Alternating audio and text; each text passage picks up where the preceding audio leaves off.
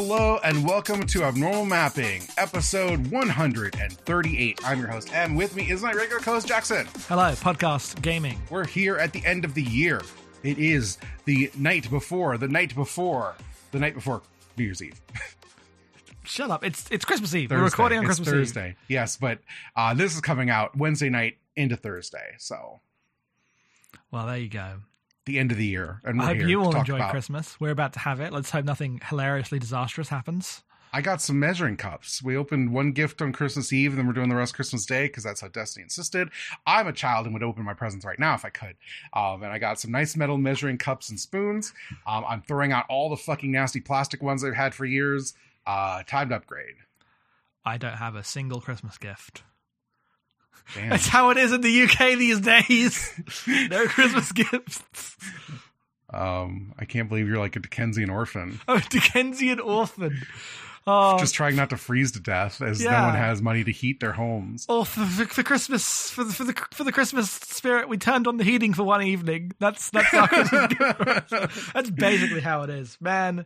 And like, I'm shitposting a little bit because I mean, like, we didn't get any, any gifts and we didn't want to waste money on that. But I am in a much more comfortable position than some people, you know, living with my parents. Yeah. Uh, it's fucking bad over here. There are people where that is genuinely, actually, 100% true all over the country. Uh, yes. sucks. Anyway, we all know Video games. that's true. What have you video games lately? Um, well, uh, what have I played? I've I've played. So where were we last time? I played Pokemon that's a, that's a, between you and your backlogged. I, d- I don't. u- I start using backlogged because I don't have a sheet anymore. Now I don't have any way. I have to remember what I've done, and Let I me realized. see what the last thing you had listed was. Sonic Frontiers, I think, is the only game you talked about last episode. um, did we record it before Pokemon came out? Yes. How early did we do it in the month? Damn! Um, well, it came out on the 23rd. I think we recorded on the 17th. When did Pokemon? Wow. Pokemon came out on the 18th. There you go. so you go. I've played. I've played Pokemon. Oh Pokemon's wait, no, that was that was December. Uh, we record. Well, it came out on the 23rd for sure. We must have recorded on the 19th, and it just come out, and you had not played it yet. yeah. It took, I took a couple days. Yeah. Um, so I've I've played I've played Pokemon Violet last month, uh, which I really liked. Yeah. Um, ultimately, having gone through this whole journey, played every Pokemon game, uh, I like them mostly. They're mostly good. They're basically What's the, best same. one? Ooh, depends what you're looking for.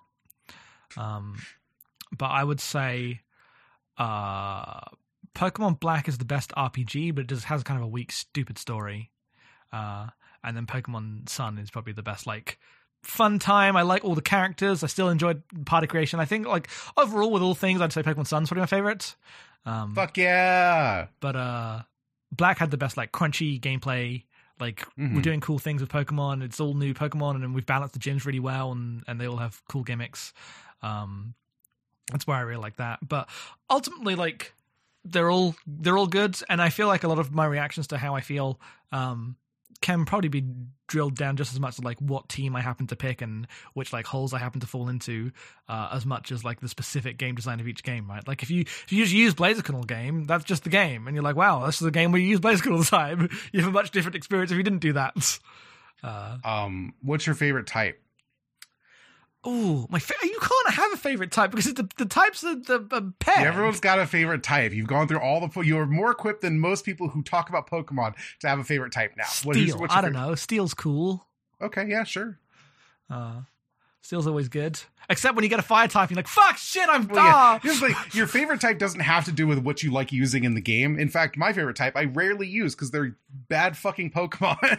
Well, because I've gone through these games so fast, uh, and I've played them. I have they, these have been video games. I have not like experienced Yes. the cultural event of each Pokemon generation. I've just played the games. I mostly now think about Pokemon in terms of the gameplay parts.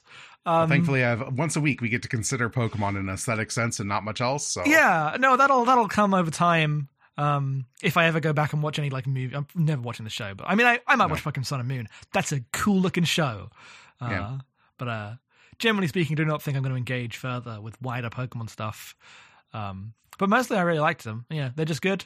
Uh, like Pokemon uh, Sword and Shield is not a drop off. I don't know what's wrong with people. I understand the like complaints about every eh, literally every generation people are like this is the one that's shit. And then in like a year later everyone's like that one was really good. The next one's gonna be shit. Um every time. It's been that way literally for the, the basically the entire history of pokemon. I actually think that like after um Black and White um and X and Y especially like it's kind of half and half. Uh, X and Y has like a really bad main story but slightly better post game. uh-huh Uh, the character writing and the the plots of Pokemon just get a lot better. Um, Mhm. Sword and Shield has like one turn towards the end where it briefly becomes a world-ending stakes Pokemon game, but literally only for five minutes, and no one seems to care. Um, it's not like you have half a game with Cyrus telling you about his JRPG plots. Uh, you're like i'm just gonna beat you with my little guys actually and you beat him with your little guys. Like Pokemon Sun really just gets into um fun. T- you know, you, you you sold me this way, and it just ended up being true, right? Like it talks about things. They're not like mind bending thematic ideas, but it talks about some ideas plainly and forthrightly that are not just doing an anime plot and Pokemon's there. yes Um, and uh, Sword and Shield has that too, just just not quite as good. I don't think it's like focuses as good because uh, I mean Britain's kind of boring. But I like the characters. I really like Marnie. I think Hop's good fun. Um, as a guy that keeps losing. Mhm. Um, and then Scarlet and Violet, I think, uh, is a little more uneven because of the open world, like three plot styles. But I ended up thinking it had like one of the best Pokemon stories. Uh, it all comes together in like a final chapter where it just turns into like a, it turns into a regular like modern RPG where you have a party and they're talking as you run around the environment, but they can't talk, so they're all just you know it's just subtitled. Um, uh, it feels very uh, roughshod how they pulled it off, but uh, I like all the guys. I like all the friends. Uh, all the characters are great. Uh, very invested in my homies in that game, and I was it was good. Yeah, what a great game. Uh, Pokemon just continues to just be solidly really good, no matter how mad people are at whatever stupid decisions they made. And like they make a lot of stupid decisions. I'm not here to defend those, but uh, the core of Pokemon is totally fine. It's just good. You get some guys, you have some fun fights, and then some guys say we're friends, and you're like, yeah. all right Um, and then I played uh, Final Fantasy VII Crisis Core Reunion. did you finish it I am in the final dungeon. I could have finished it. oh my it. god i can't believe you actually did the whole thing Um, I might not finish it. i really thought you were gonna play like five hours and be like fuck this No, I played like 30 hours of that game. oh my god Um, I have mixed thoughts. So, Crisis Core, famously a game I fucking hate uh, because it sucks. Um, and so, Crisis Core Reunion comes along and is trying to remake Crisis Core from the ground up, essentially. Um, which is very funny. They can't they can't call it a remake because that now means new game in Square language. yes They've really owned themselves. Um, but uh, they've completely redone the battle system because one of the big problems with Crisis Core uh, is that it has a terrible, terrible battle system, the worst battle system that Square's ever put in a game. Um, and you see a lot of reviews that like, oh, battle system is really dated. It wasn't dated. It it sucked ass in 2007. yeah even among rp like psp rpgs it was a bad one It's not dated when a thing is bad. Like I understand Yes. why when you look at a remaster, like oh they've they've, they've brought up to modern standards, but no, like the, the battle systems were better in the games they made before, and they were better in the games they made after. This was just a shitty one. And other games on the platform that are similarly scoped have better battle systems. Right, like this is kind of doing missions because it wants to be a Monster Hunter, and like Monster Hunter still plays like Monster Hunter. That's not like there are dated things about Monster Hunter in famously the way people talk about that franchise, uh, but the core action there is not dated in the way that people mean when they're talking about Crisis Core. Uh, it wasn't. It wasn't dated. It was just bad. Um, like it was all real time, but you couldn't combo your moves. Uh, and like the action gameness just wasn't there. You just kind of like stood and did your still animation really badly. Um, and to which, you know, when you play a game like that, you think, well, can I just play a turn based RPG? To which Square says, no, haha, fuck you. Um, they've tightened it up a lot. They've really like, they've, they've uh, put in some actual action game animation. The positioning's better. You've got a good roll now. Uh, and it feels really good. Um, but like, all it ended up doing, as much as like they they did everything they could within the framework they had to fix it.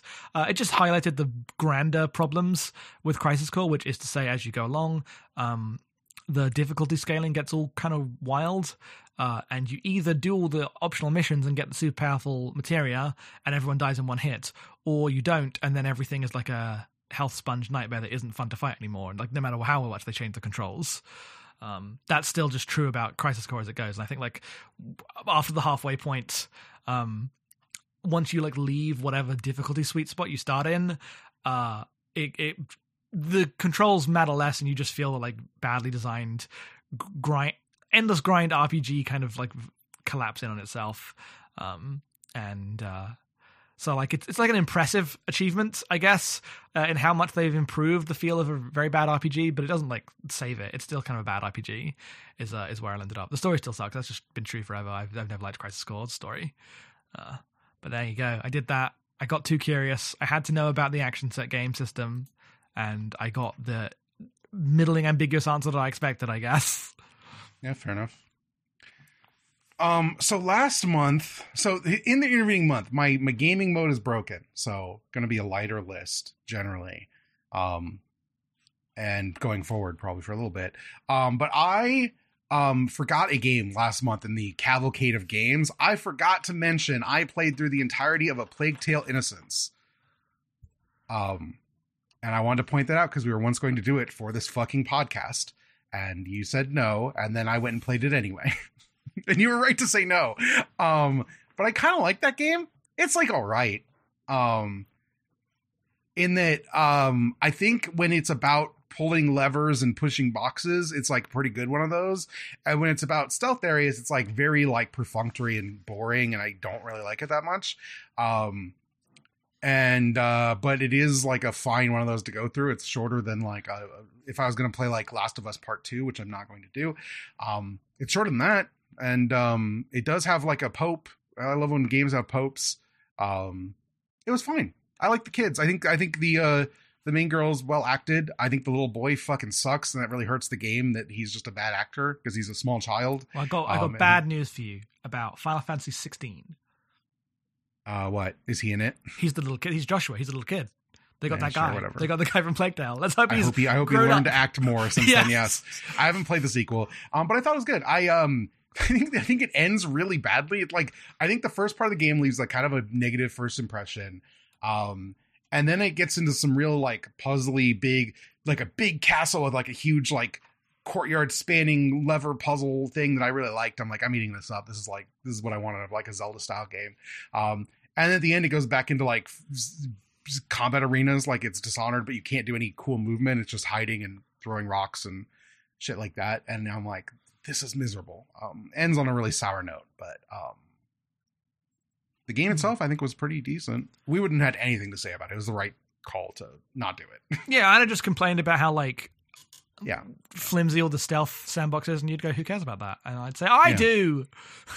uh, um, it does have, and this is how I feel about a lot of these style of games. It has like a you collect items and you craft like upgrades, but it basically is fake and I think this is true of most of these games where like they give you stuff in specific en- enough of an order that like your upgrades are basically going to be with maybe like one or two variations the same anytime anyone plays the game. They might as well just give you a linear like Metroid slash Batman Arkham Asylum vision of unlocks and not pretend that you're you're choosing what to craft from among things. They don't roll out resources in the way where you can actually choose fucking anything for the most part. You're getting the upgrades they want you to get when you get them. Uh, why mm-hmm. obfuscate it with fucking systems that are fake?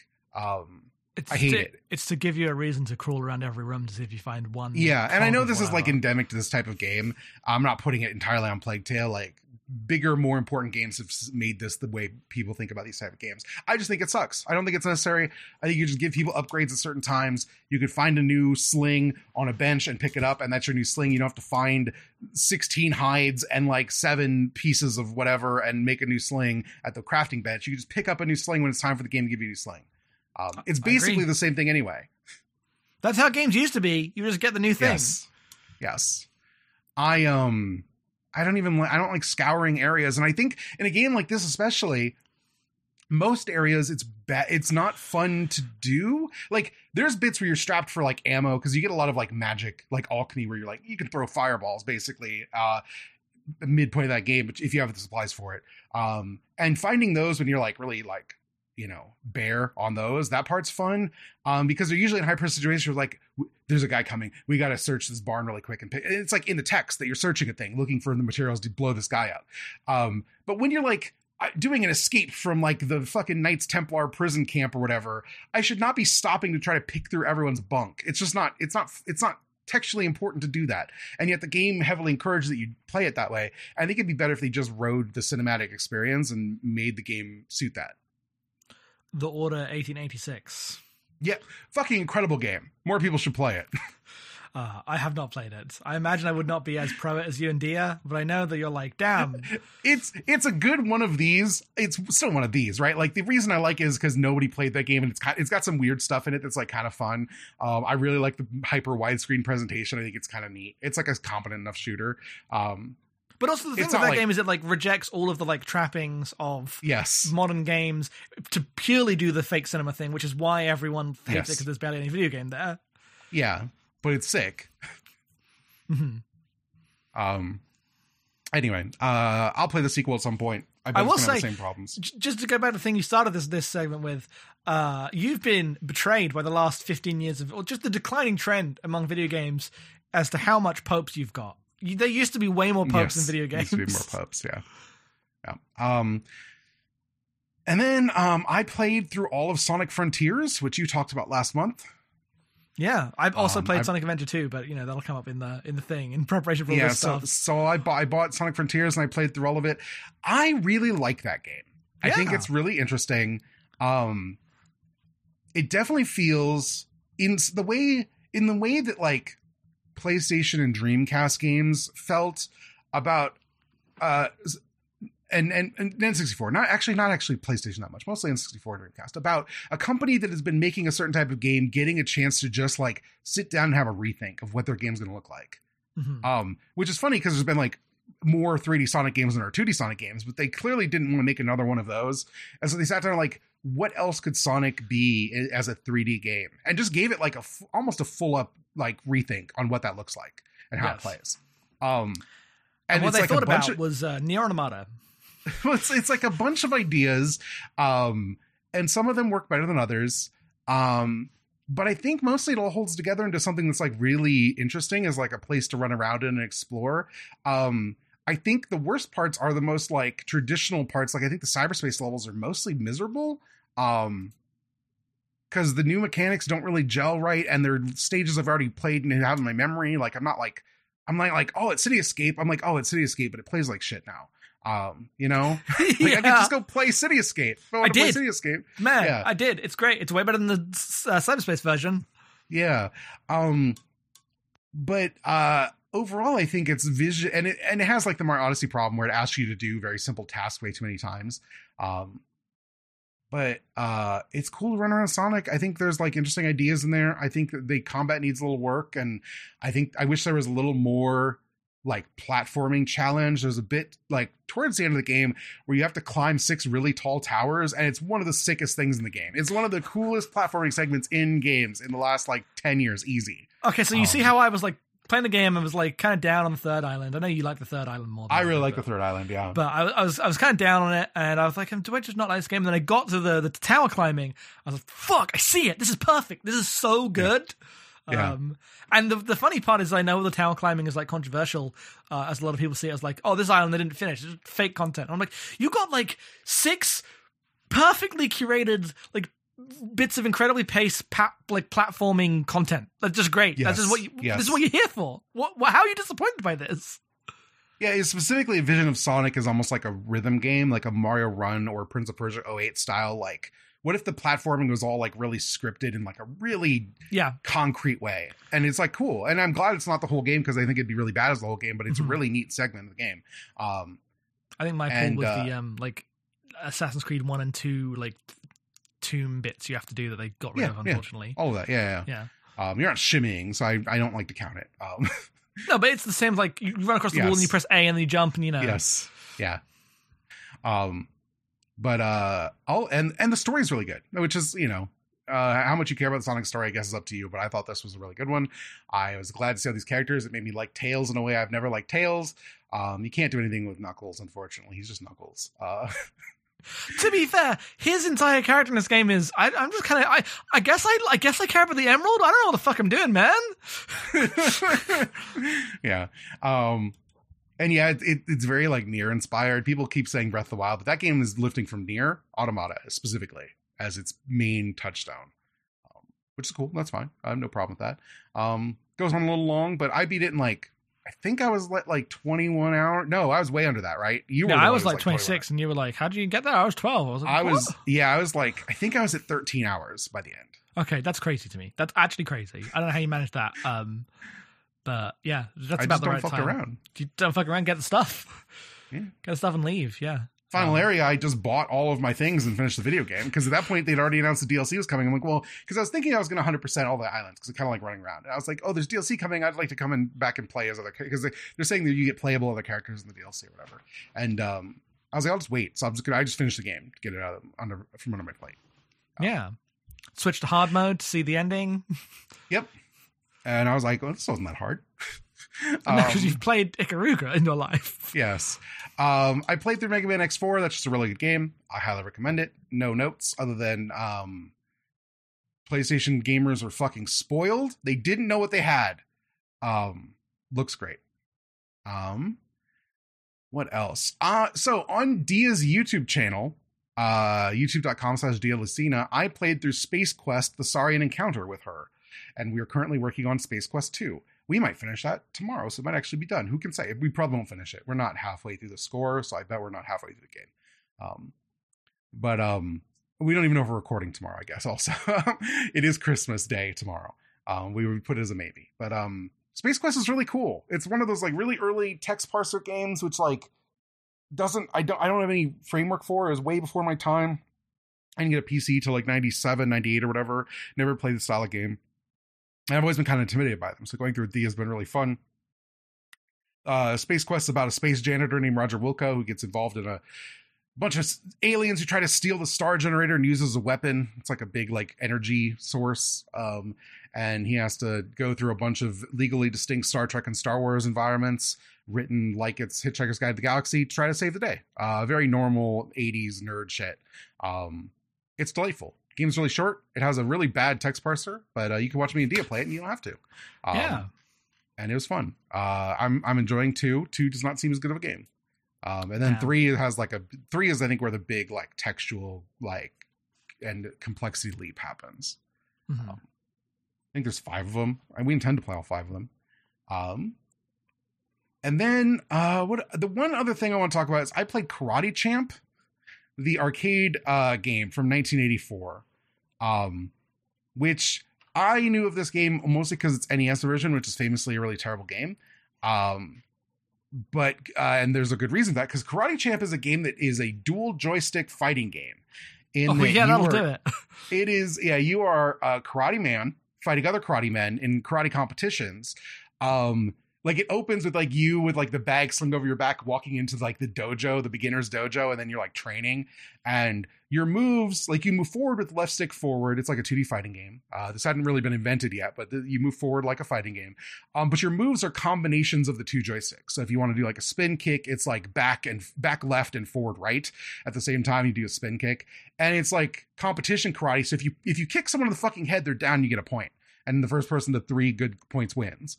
Um, and it's just really sick. It's like a really cool game. I uh, played a bunch of it and had a great time with it. Um, and the yeah, the NES version uses like a bunch of button combinations and doesn't have all the stuff because they don't have two sticks, obviously. Um, but um, I was playing this with my MiSTer, and I just had a dual joystick controller, and I had a great goddamn time. Um, and I highly recommend it. It's really neat.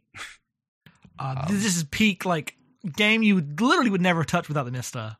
yeah i played some other stuff but that was the one that really stood out. Um sometimes i just load up the MiSTer i'm like i have an hour to kill. I'm not ready for bed yet. I'm just going to dig through the arcade games and see what catches my eye. Mhm. um and um i'm also playing final fantasy 3 um i'm playing the pixel remaster version. I'm about halfway in. Um I picked the pixel, remaster version because the DS version, I don't like the way it looks, and I don't It's like the. It's a different it's game. ba- yeah, it's basically a different game. I know, I know. Um, and the, I could play the Famicom version, but I was like, eh, it's kind, it's just kind of like slow, and there, I had no good reason other than I I wanted to play one of the Pixel remasters, and this is this is the one game I have yet to play.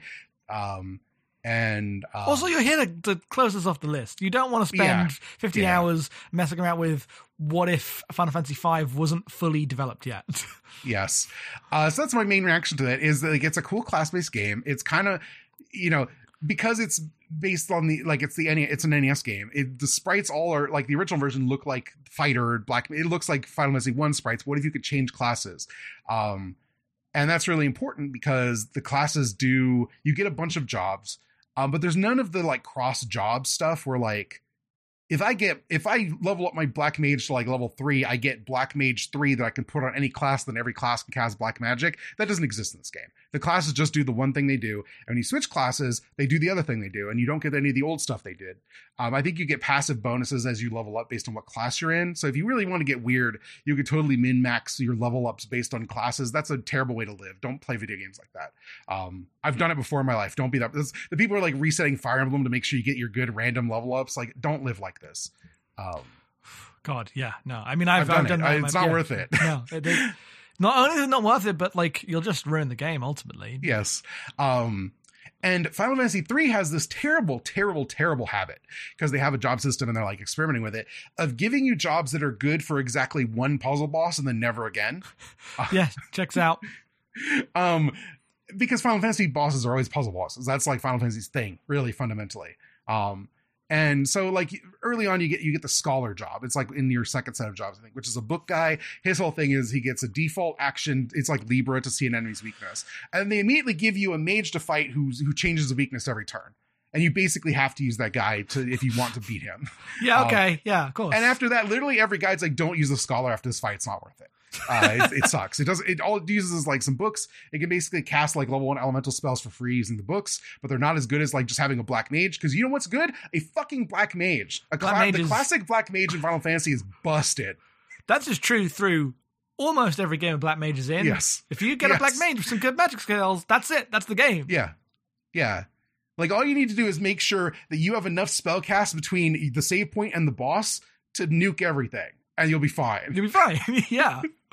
Um, I I like the spell charge system. I wish they'd bring it back. I know the MP basically functions the same way, but it just feels different to me. You know? Um, yeah, it, ma- it makes spells a little more special. Yeah. Um, the other thing, and this to me is like the difference in, between like NES Final Fantasy and Super Nintendo Final Fantasy is uh, no cabins, no save points in the dungeons. That's that's the NES. Yes. You go into a, you're going into a dungeon, you're getting through it, you're fighting the boss, and you will not be able to heal until you get to the other side. Um, brutal. It's it's the kind of they, brutal. the minute before every boss they give you a save point, you can use a tent. Just trivialize the entire thing. I, I mean, those NES games don't fuck about. I was playing Yeah. Final Fantasy One on the NES, and I got like halfway through, and it was just like, whoa. Every the idea dungeon you roll up on a boss stressful. with like full hit points and full MP, and like everything's just perfect. It's like, what? What? What? what even? Why even bother that? I mean, they do design the bosses for that Yes. going forward. Yes, no, I know, I know. It's just funny. Um, which I mean, it gets to the point where like you know, thirteen, you you go in full every time, right? Like it's Yes, not about. yeah. There's no, nothing about the strenuousness of a dungeon crawl, um, which is what Final Fantasy started as. Um, Yeah. I- Uh, does does 15 heal you or not? I don't think it does. no, no, no. Um, I think 13 the only I think 15 has the thing you. where if you're not in battle, you'll just like passively heal over time. I think that's okay, true. that checks out. Maybe I'm Um, wrong. It's been a while. Um, everything I like, not, very few of the things I like about Final Fantasy 15 have to do with playing the video game Final Fantasy 15. Um, outside of like driving around and fishing, I do like both those things. Mhm. Um, cooking food, um, combat, take or leave. It's fine. I, I like it, but it's fine. Um, but yeah, game's fun. It has a it has a surprisingly more interesting story than I would have expected. Uh, given that I think um, like Final Fantasy One story is really thin, and two's two's is interesting, but like everyone talks about like oh Final Fantasy two's the one with the story of these games, um, and that's true. Uh, but this has stuff. It's not it's not nothing. It's got it's got some cool stuff. But the amount of things that they just redid again in Final Fantasy Five is astonishing. I'm playing this. I'm like, this was this was in this before five. This was in this before five. The parallel worlds. um, no, not exactly. But there's a, there's a similar idea. I mean, to be fair, uh, Sakaguchi goes back to that well in nine and Lost Odyssey. Like that one. There's uh, it's specifically there's a whole like thing where in various towns there's the piano and you play the piano you get better at the piano, which is in five. Okay. Um, there's a guy who asks you to ride the chocobo around the map, like the entirety of the outside of the map, which I think is in five. That might be in f- one of one of the SNES games. Does that again? Um, just stuff like that. There's a lot of there's a lot of this is a Final Z four thing. There's a lot of ah, you have an airship, but if you give me this piece of item, I can make your airship do this one extra feature that'll get you to the next part of the game that you can't access. Uh, that checks out. Yeah, that's what it's Yeah. like. yeah, um, it just feels like the blueprint of what Final Fantasy would be for the next you know five six years Mhm. uh, in a way that's really interesting. Um, it d- definitely is like a half baked game though. Uh, there's a reason, like there's a reason they never really rushed to bring it over, and that it's like not that well remembered in comparison to a lot of the games around it. Um, but it's, it's it's I'm really excited playing through it, and you know it's most, the the the pixel remaster is interesting because it moves very fast. The balance has definitely been retooled where like I'm according to like the a walkthrough when I look at the table contents, I'm like about halfway through the game. I'm four hours in. I don't. I think it gets longer because I know this game has, has a notoriously impossible hard hell dungeon at the end. Um, like blows Final Fantasy fours out of the water, uh, supposedly. Uh, and I believe that because there's no fucking save points in this game. Uh, Yeah, I mean, yes, the, the Crystal Labyrinth or whatever it's called um, is uh, Crystal Tower. I don't know. Whatever the one from three is, is legendary. I'm told. Yeah. in terms of being an Yeah. annoying dungeon. Um, but unlike the like GBA or PSP Final Fantasy remakes, uh, the game still feels balanced around like giving you challenge to play it. Like I'm going through it. I'm, I'm obviously I'm not grinding a bunch. I'm playing this pretty briskly, but um, you, I go in and like mobs are relatively easy, but a, a bad mob group will catch you unawares, and a boss will fuck you up if you're not careful. In a way that was not true when I played the PSP games um recently. Uh, and so it just feels better balanced towards like still being a video game that people can play, but a game you can beat in under 20 hours, which is like really important. Yeah, they they they did new balancing passes on on the um the Pixel remasters, which I hear mostly positive things about. It's weird. Yeah. I would prefer like not another uh, like another new fork, right? Like they've made another new fork of brand new versions, made it more confusing. Yes. But I think as like individual packages, they've they are at least fairly considered in the limited scope they're able to have. I'm just glad we're finally moving away from the WonderSwan like baby mode versions of like one and two, right? Oh, you mean just like there may as well not be battles in one and two? Yes. You may as well just walk up on the fucking cutscenes. Yeah. You just get stats and press A and everyone dies in Yeah. Book of Souls onwards. Yeah. It's fine. Um, that's it. Yeah. Gaming. Gaming no more. Gaming no more. Movies. Yeah. Now more Uh, than ever. and into movies now. I'm I'm balancing the two a little more. Um I mean, I'm working on Final like I'm playing games. I'm just you were You know, gaming moded for a while there. yeah for like eight for like nine months. I'm allowed to just be kind of a little over it for a while. Yeah. Yes. Uh, well, uh, I guess that's that's the, what we're doing this month. Let's uh, let's go to the gameplay.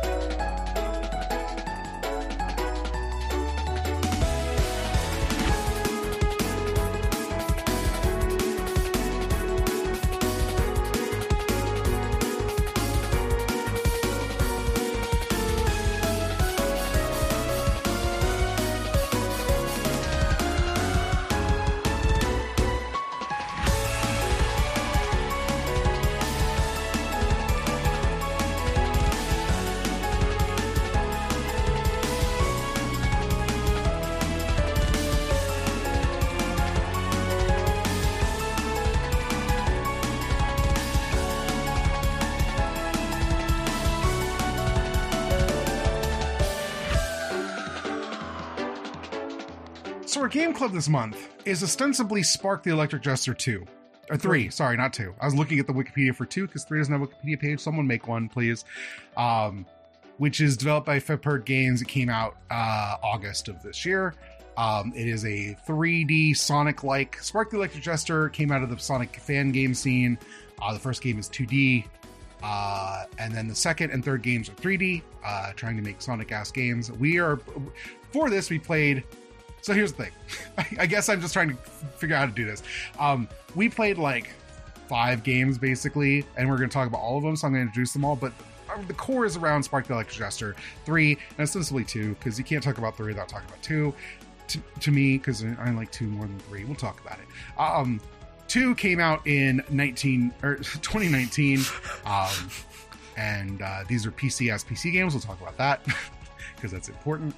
Uh, we are also talking about Lunistice, uh, which is a game uh, developed by Grumpy Fox that came out on Switch and PC uh, last month. A couple months ago, I think it was a couple months ago. But It might have been. It might have been in October, but it was definitely like it's yeah, recently. It was around out, when we got our Steam decks. 10th Yeah. November. Damn, it was it was actually last month. Yeah. Yeah. Damn. um, which is r- supposedly a 32-bit 3D platformer, and by that it means it means it kind of looks like a Saturn game, um, somewhere between a Saturn game and a PS1 game, um, about running through stages and collecting things, um, getting to getting a par goal. Uh, we're also talking about Toree 3D and Toree 2, uh, which are one dollar games for PC and Switch uh, that are developed by uh, Siactro. Um, Toree 3D was originally part of the Haunted PS1 disc, I think, um, which is a collection of like small games that are all kind of like kind of spooky and like the creepy pasta way of it's a normal game, but sometimes there's a thing that's like kind of fucked up about it. Um, which is a trend in indie horror games, which we're not really going to speak to here that much. Um, we're not experts and uh, not really what we're covering here. Um, but Toree, both Toree games are about a little bird that runs through levels collecting stars and hit a par time and stuff like that. These are mostly games about going fast and getting a par time. That is why they're grouped together. Um, 3D Yes. platformers. Spark specifically is the only one that is trying to be a Sonic game. Um, the other ones just kind of fit the remit close enough that I was like, we should talk about a broader spectrum of the games that are coming out because we're in a weird golden age of 3D games that are being developed, like they're small and like fun. it's finally here. We've been like waiting for ages. Of like when are the the 3D platform? Like you know, they're going to be 3D platformers in the way there's been 2D platformers in the indie stuff. Um, and it's been there for a while. Like in Time was like five years ago now. Yeah, Um, that is that is a much bigger scoped game made by a team. Yes. It's like it's much more formally like aiming to be a Mario, right? Um, but then there's Demon Turf, which is also a team, and and I just mean Yeah. there's like a wider scope of non big budget 3D platformers. Uh, filling the void that no one makes 3D platformers anymore, which we're very Yes. happy about because we do like Yeah. a good 3D platformer. But it's worth pointing out that Toree and Lunistice and Spark are all like one person games for the most part. Yeah, with the asterisk of one person games is a fake idea. Yeah. Uh. but like primarily designed and programmed by one person. Yeah, Um, like you get artists and you get musicians. Yes, obviously, but these are not made by developers in the same way. no, it's Like a not like a, team. It's not like you know the Dead Cells company, right? Like Yes. Yeah, yeah. um, just different production scales even within the indie like you know label, which means basically Yes. fucking anything. Yeah. People out here Um, call sometimes call like Divinity Original Sin an indie game. It's like what? What are you talking? What are you talking about? I mean, What? I guess technically, but like, what it loses all meaning the minute you do that. Fucking what are you going on Um, about, mate? Like what? Yeah. Um, so yes, uh, we played all those, and I don't know where to begin. Where do you want to begin with this like broad conversation about the 3D platformers we played? So, Spark the Electric Jester two and three Yes, uh, are Sonic meant to be Sonic games that are trying to like improve upon Sonic Adventure specifically. Um, yes, and they have the distinct problem that none of the rest of these games do, where they are not on the fucking Switch, which is not where we played any of these games, but specifically Spark the Electro Electroster 2, he tried to submit it to Nintendo. They were not interested. They took a pass. It eventually came on Xbox, and that's why nobody's played Spark. And Spark is not big. Is Yeah. that they are not they are not on Nintendo. They are not on consoles that people own, basically.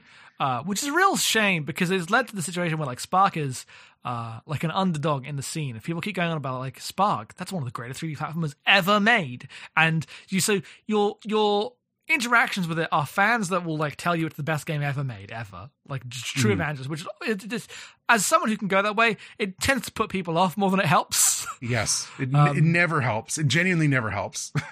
uh, even though I agree with the Spark people. Like they're pushing on some level. This is what the Sonic fans have been asking for for fucking ever. Is a like good momentum based 3D platformer that's like Sonic Adventure. Uh, Why aren't you showing up? You like clearly you were lying if you said you wanted this and you're not here. yeah, Um, Spark two and three are we'll talk about the games separately and like I I like Spark 2 more than 3 and it seems like most people feel the other way. Yeah, it's, Um, a, it's a crazy opinion, but um, There's a whatever. couple people in the Discord who lean the same way I do. I just do. Um um Spark Collectors 3 is too big it's too much too much game there. I think it like hurts the game. Too much game. Um Mhm. but um and it's hard they made they he just made Sonic Adventure 3 like he twice basically. Yeah, so so my my feeling on the Spark games is that I played Spark One obviously, and it doesn't matter in this podcast. Um, and We're I, not we're not talking about Spark One. I played Spark One way back when and thought it was fine. I liked Freedom Planet more in like 2D Spark games yeah, or Sonic games, but I just don't care that much about. That's not what we're doing here. uh, but like you know, I made sure I had the story in me. Um, Yeah. And then I, I uh, I've known about Spark Two forever, and I played it a while ago, and I've um, played it again here. Uh, and I think Spark Two is uh, like pretty close to what I'd want from like a Sonic Adventure follow up. Um, it's mainly dragged down by the way the combat is integrated, at least into regular levels. Uh, that is to say, there are many guys that you cannot homing attack because you can only homing attack one hit guys, um, which is, I think, uh, one of the few design like decisions in Spark that I really, really bristle against is that you can't homing attack someone who then will not immediately. You can't like homing attack someone and then go into a combo on them. Um, my thing about Spark is realizing that Spark is mostly not a game about for me. Oh, so so here's the thing: Spark also is notorious for like combining Sonic style, like like adventure style speed levels with a battle system and like combo scoring and like if you want to chase like the big numbers it is about integrating the like a combat system about like dodging and parrying with Yes. playing Sonic around it. And I'm only interested in one of those things. And I know that like some people are interested in a mix, some people are more interested in the combat. We have there's someone in our Discord who really just likes the score attack combat stuff in Spark 2. Um one of the reasons I don't like Spark 3 is it makes you stop and do combat. Spark 2, when I replayed it for this, I mostly just bypassed the combat entirely. I was just it's just me versus the level. Everything else is just kind of window dressing. Yeah, I- I, I think um, Spark Three supports that playstyle better. Um, I do not because it makes you stop and fight guys, and I hate it every time. no, but do I, that, th- I, th- I think stopping and fight guys is a big improvement because you stop and fight guys like maybe five, six times the whole game. No, uh, that is not true. I someone who got mad every time. That is just simply not true. It, you don't stop and fight guys that much. There are many levels where it never happens. I promise you. Like you, No, the- there are there are, there are some levels that happens multiple times. So you're like, I'm gonna blow, I'm because I would always go, I'm gonna blow past the enemies. Why would I stop and fight them? And then a wall comes up and I gotta turn around and fight the guys. It happened to me so many times. it's only in a few levels that it happens. It is. It is not. I would like someone to actually count out the amount of times you have to fight. guys. I kind of enjoy. I enjoyed the fighting, so it wasn't like a problem for me. But I genuinely think that breaking it up into like this is the fight area is so much better than Spark Two, which will just layer enemies around the world when like. Enemies in a Sonic game are also obstacles and, and should be used in platforming, um, and that's the thing that you lose in the Spark Two design. Uh, whereas Spark Three segments these things a little better, and if you're seeing guys in the world, you can usually like use them in homing attacks and uh, For me, uh, Spark using 2's for whole thing is that enemies return to like a pre 3D Sonic state of not being platforms or just stage hazards. You avoid the enemies and you keep platforming. It has nothing to do with the enemies being there. Mhm. Yeah, I, I think mean, that's I- interesting. I think that's the thing I like exploring. Like, you know, is the thing that most Mario enemies are about. You're very rarely in 3D Mario like leaping off enemies before like Odyssey. Uh, You do Mhm. sometimes, but it's mostly not about that. It's mostly about avoiding them and using like just you versus the stage. I get Um, it, That's the stuff I, I like. mhm. I get it, but I feel like like the Spark 3's levels are fucking fantastic. They're a little long.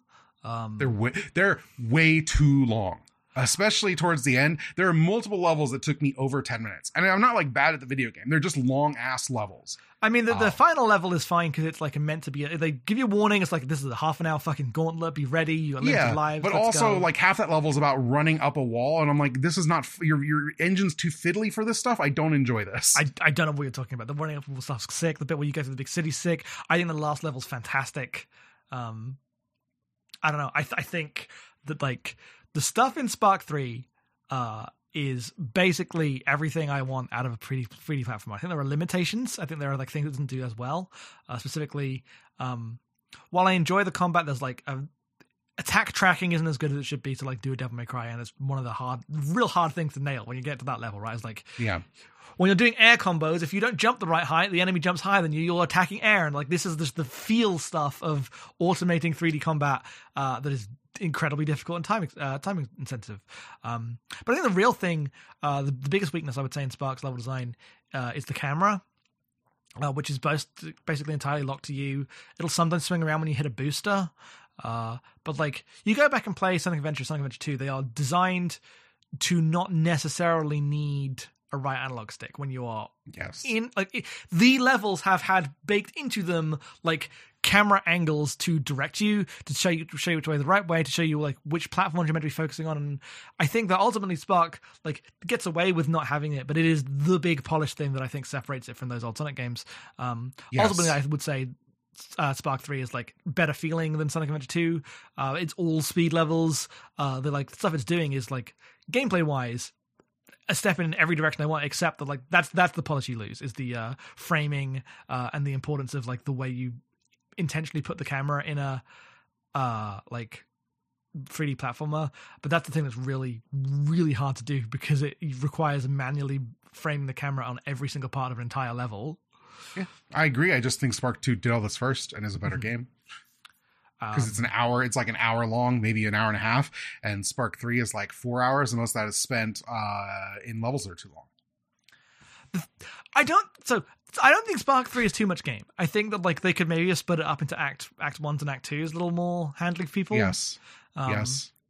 but ultimately, I don't think the levels are like confusing or like they're not too repetitive. I think the levels in, in Spark Two are a little more repetitive. Honestly, uh, I think that Spark Three the levels like change up all the time, um, especially in some of like the ones in the middle of the game. You get into some real nice flows in those levels. I don't know. I just think that the I think that Spark 3 is truly fucking fantastic. It is everything that uh, anyone who says they like uh, Sonic Adventure games has been asking for for two decades. I can't believe it's real. I mean, I like some of the Spark 3. frustrations. Don't get me wrong. The thing is, I've listened to the like our entire community say, "Oh, Spark 2 fucking sucks," and Spark 3 is where it's at. I'm like, these games are 95 percent the exact same video games. I mean, I I never said Spark 2 is bad. I think that Spark 3, like, the levels are a little better, but, like, they're both great. Um, they added all the levels of Spark 2 into Spark 3, which is cool, but I, I think they play better in Spark 2 because um, Well, yeah, losing the, the parry. Yes. like, they're designed to I, benefit on- taking on not the pairing the level out of Spark, I think is just genuinely a step back. I think it's like one of the coolest things Spark had.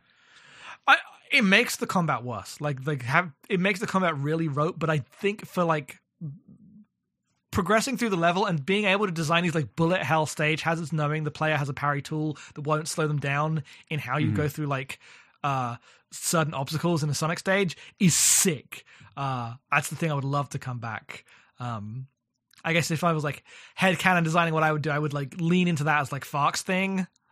Um, Yes. and then keep Spark basically how Well, yeah, the thing that they re- also, we're not really going to talk about the story here. I don't think, unless there's things you actually want to say, because I just don't think it's like the stories are like extremely web comicsy. Um, and I mean that mostly very like positively. I think they're very charming. Um, Spark's a funny little guy. Um, I did not revisit the entirety of Spark One to remember what the hell happens to Spark in Spark One. When he fights a villain, and that's it, basically. Freeom. Um, Yeah. Um, and then Spark 2, you're playing as a, a robot named Fark, as like fa- false Spark, fake Spark, um, who is made by the villain to be his like successor. And he's like, no, I'm going to carve my own path. And he's a cool little guy. Ba- they basically made Shadow the Hedgehog as the character you play as in 2. Um, and then 3, you're back to Spark.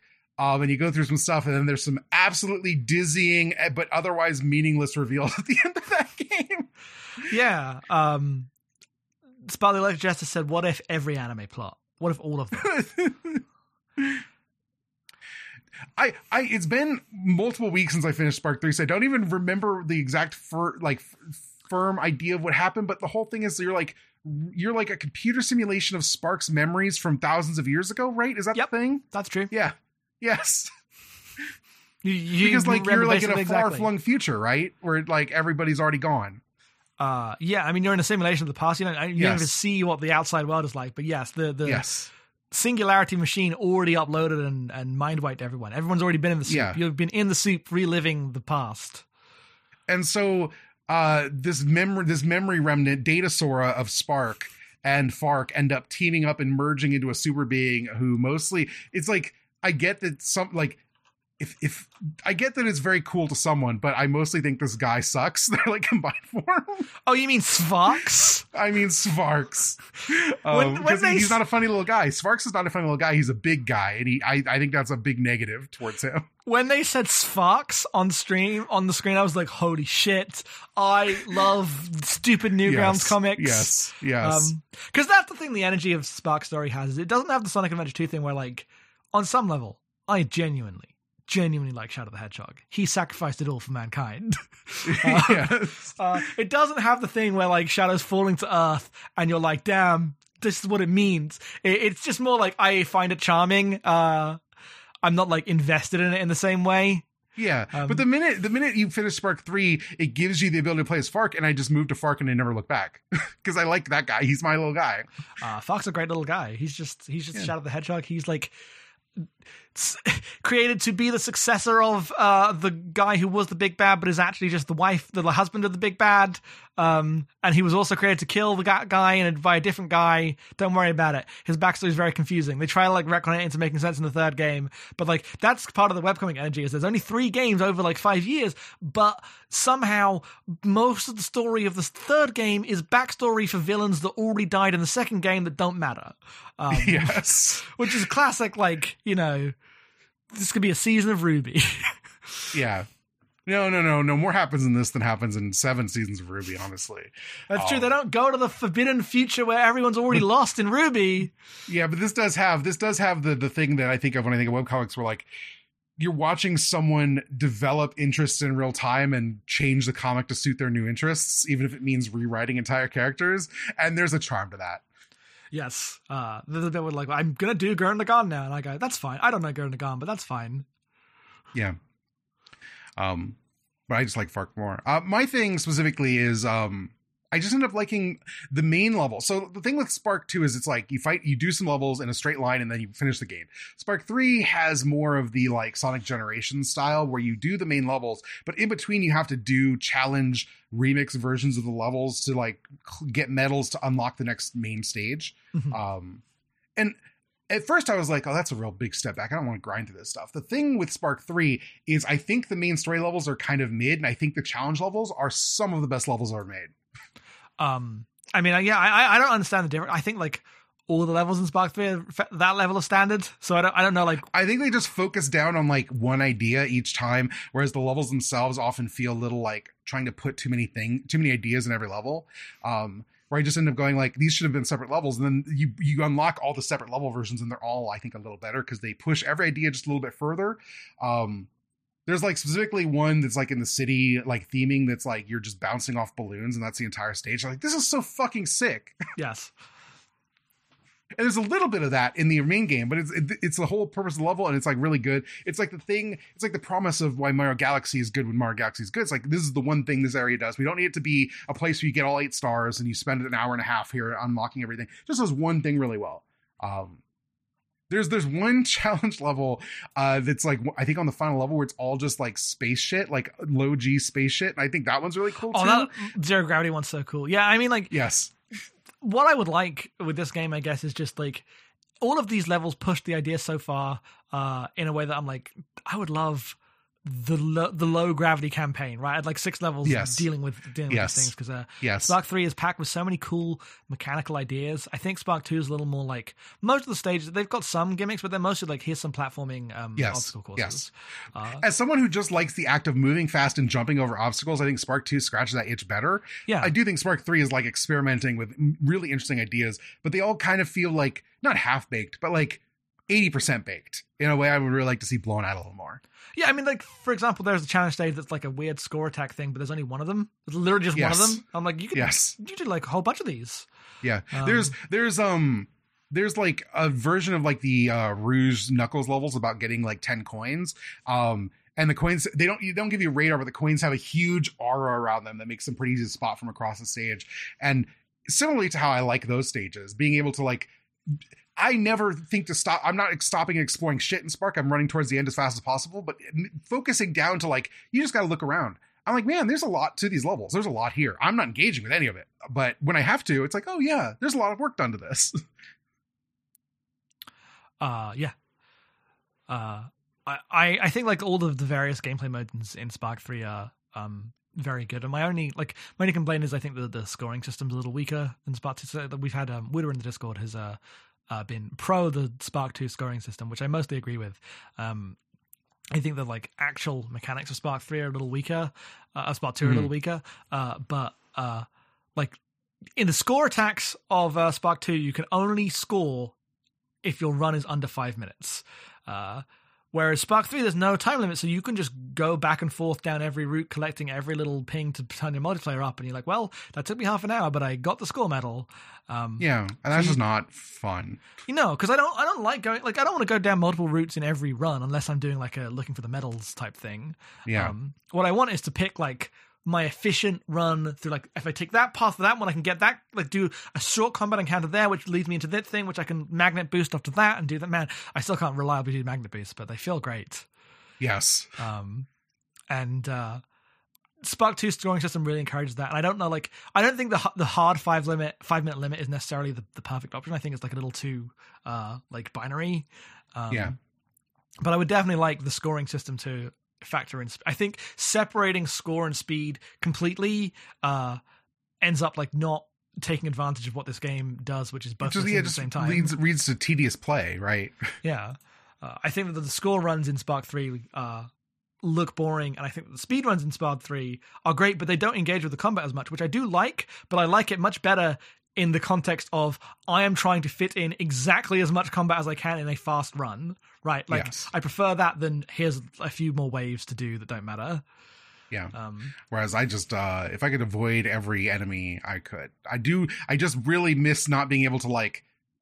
If there's a spinning fan, I want to be able to like parry it and then keep moving. That part's so sick. that bit is that. so satisfying. I really hope if there's another game that they bring that back in some way. I understand why like the all parry got taken out of in the combat because now Yeah. you like stand still when you parry, but you Yeah. used to be able to be like free falling and Yes. a million bullets flying at you, and if you timed your parries well, you could parry all of them. It was so sick. Uh, the other system in Spark 3 that I just think is like badly thought through is the like three different ways to break your fall from like your respawn timer as you fall Yes. far. I, I just think it's annoying and fiddly.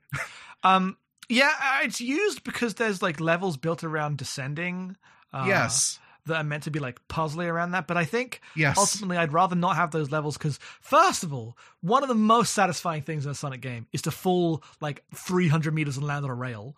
Um, Yes. and that's now not possible in Spark 3 Yeah. because of this mechanic. Or Um, it's only possible by chaining together a lot of really technical stuff that's just not like I'm sure a speedrunner will figure out how to fall a thousand feet and land on a rail, right? But I don't want to have to do 17 Tony Hawk tricks to make it happen for me. Well, yeah, but I've seen the speedrunner stuff. They're the same thing. They're like there are slightly more technical versions, but it's the same thing. Yeah. You fall till the, the thing goes almost red, and then you press Yes. R. You fall till the thing goes almost red, and then you do the other boost. It's just Yeah. you go down every move you can do. I think it's like one of the least interesting mechanics. Whereas like Yes. you know, trying to go fast and chaining like homing attacks into gesture swipes into magnet dashes, uh, that traversal feels incredible. They did it. They made Sonic Yes. 3D momentum gameplay feel better than it literally ever has in anything Sonic's team's made. It feels like wizardry because like Yes. going fast feels amazing. Uh, it's so tight. And then like when you stop and you need to do some precision platforming, that also feels good. I don't know how like I love Sonic Adventure 2. It doesn't have that. It, does, it No, doesn't, doesn't no, have it that. does not have that at all. Uh, even Sonic Frontiers does not have that. No, because Sonic Frontiers is all based around like any precision jump it will be like led off with a homing attack. yeah. Uh, it's based around like timing your presses to get Let up with a homing attack and desperately hitting the dive to like, because otherwise you're not going to hit anything precisely because Sonic just doesn't move that well. uh, yeah, you get way more air dashes in Frontiers than you do here. Yeah. Um, but yeah, I, I mean, I just really like both games. I just happen to, outside of the parry being gone, which mostly affects the spinning blades level. I think the Sonic, the Spark Two levels and Spark Three are my favorite thing because I don't have to fight any bosses that way. I just get to run through the levels. They Um, took out enemies from uh, Spark Two. Yeah. There's like bits Um, where there are mini bosses to end levels, and they're not. even Yes. there. Yeah, they're not even there. Uh, it's specific. Uh, there's specifically the level that I really like is uh Spark Two level. It's two of them actually. It's the ones that the like platforms that grow as you run on them. Yes. Um, there's one in the towers and there's one in like space in the space fleet. I think they're just like the sickest levels in the world. uh, God, there's that one Spark Two level that's literally just the Sonic Heroes castle. Yeah, yeah, it's so good. uh, yeah, yeah. Uh, I, I I understand like a lot of my the things I'm saying about Spark Three are very boring, um, but that's just what happens when a game is the thing you've been asking for. Like they just Yeah. did. Uh, like Feperd just like made it, made the thing real. Uh, Yeah. and it's crazy to me. It exists. And it's Holy like that, that's like it's satisfying just on a moving. For me, it's like specifically, I only care about the movement through space, and I really enjoy it. Spark does that, and seeing other people be like, I really like the battle system or like sh- score chase stuff. I'm like the the amount of things there. There's like so many like powers and weird characters I just never f- bothered with. Right? Like I played the game as Spark, and the other character that shows up who's basically just Spark but a, a girl, and then I got the uh I got Fark, and I moved to Fark, but I didn't like use any of the like unlock powers really that you buy and stuff. Like I was not. I didn't care about that stuff. Well, like you're calling them separate characters, but they're not. They're on a D-pad because you can do sky- style switching Yes. combo shit with them, Yes. um, which is their actual utility. And you're like, I don't care. yeah, I don't care. One of them is one of them spark with a scythe. And I'm like, okay, but I'm, I'm not going to use. it. I'm going to use Fark. Fark's my fun little guy. I do always, I do always use Spark with the scythe when I'm in like crowd, crowd maintaining like uh crowd coverage situation for for combat. Um, Yeah, no, could not be bothered. I'm I'm going to run past a guy and climb a wall. I'm, I'm like really interested in just the movement through the space.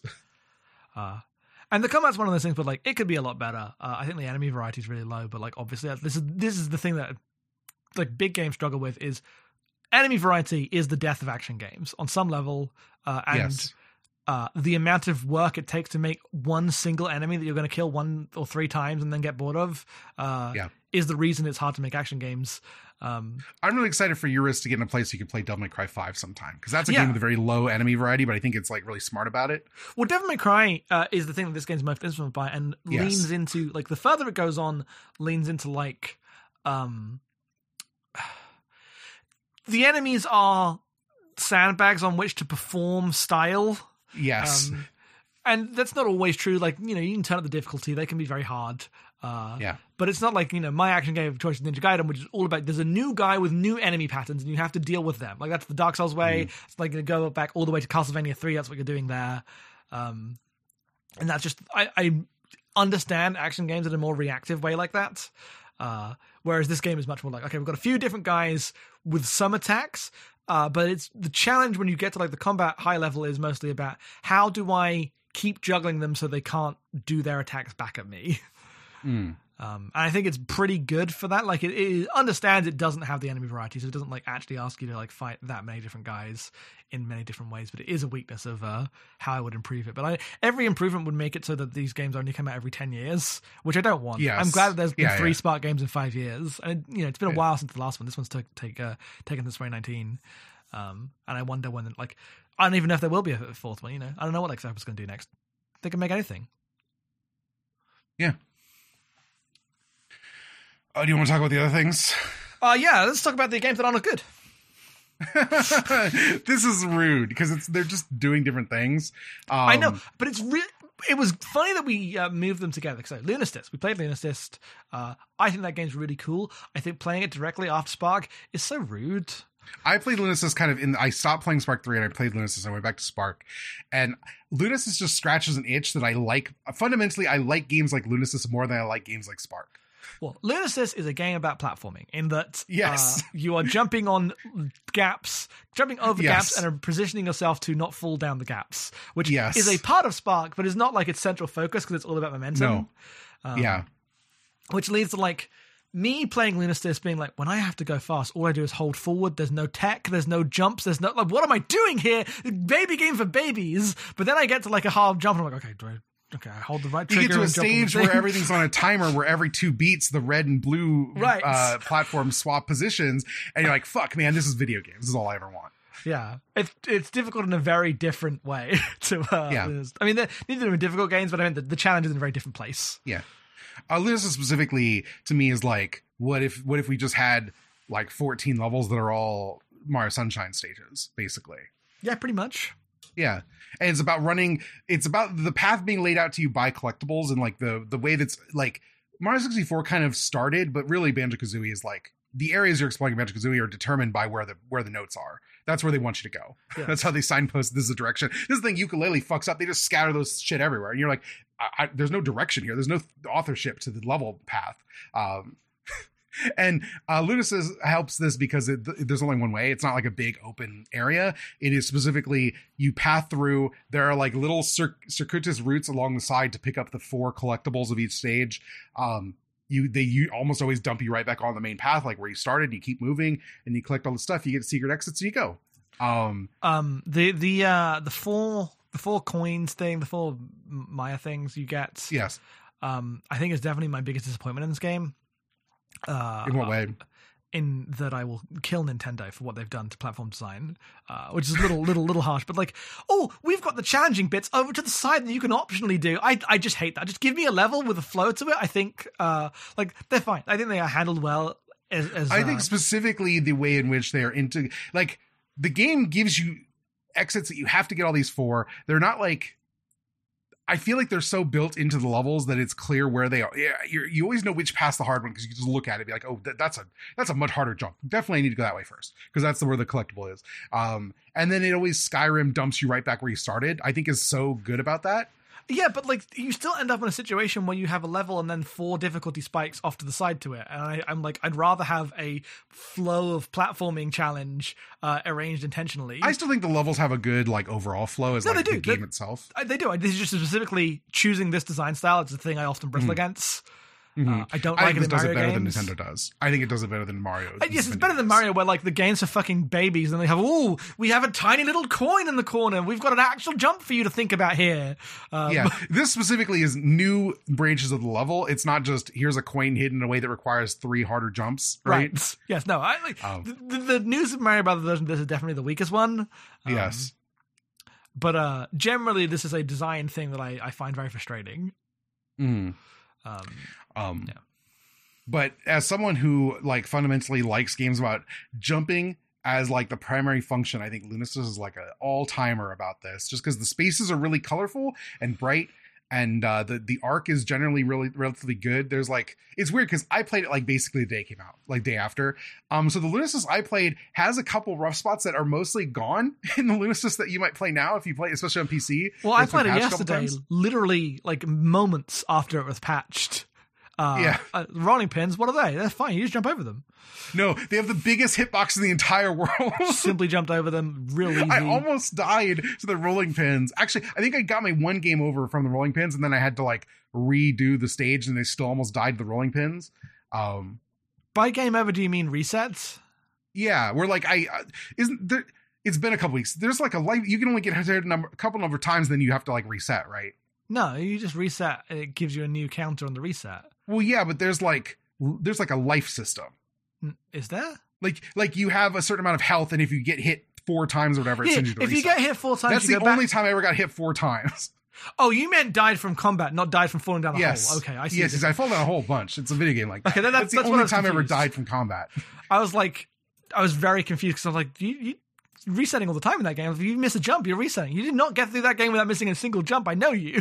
No, no, no, no. no. I did not. In okay, fact, that- there's that- one bit uh, that's like towards the end of um there's like a bit where you have to jump on like a, bunch of broken torii gates and then from there you take like a swing and it, it's one of those that was like immediately patched like two days after the game came out but i played the original version because like fix this area was way too hard.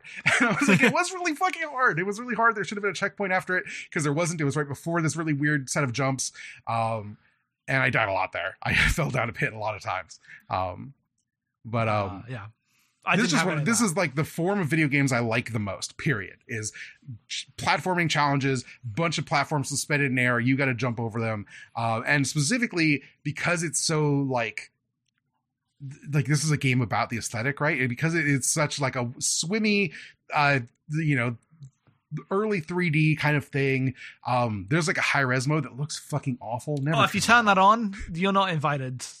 yeah get get out of this podcast um um the one thing i will say is i think the bigger shadow should be on by default um because uh the bigger shadow helps a lot the one thing about that game is on the default the uh shadow that uh, you cast is too small because that's how you determine where you land on in video games Uh, yeah.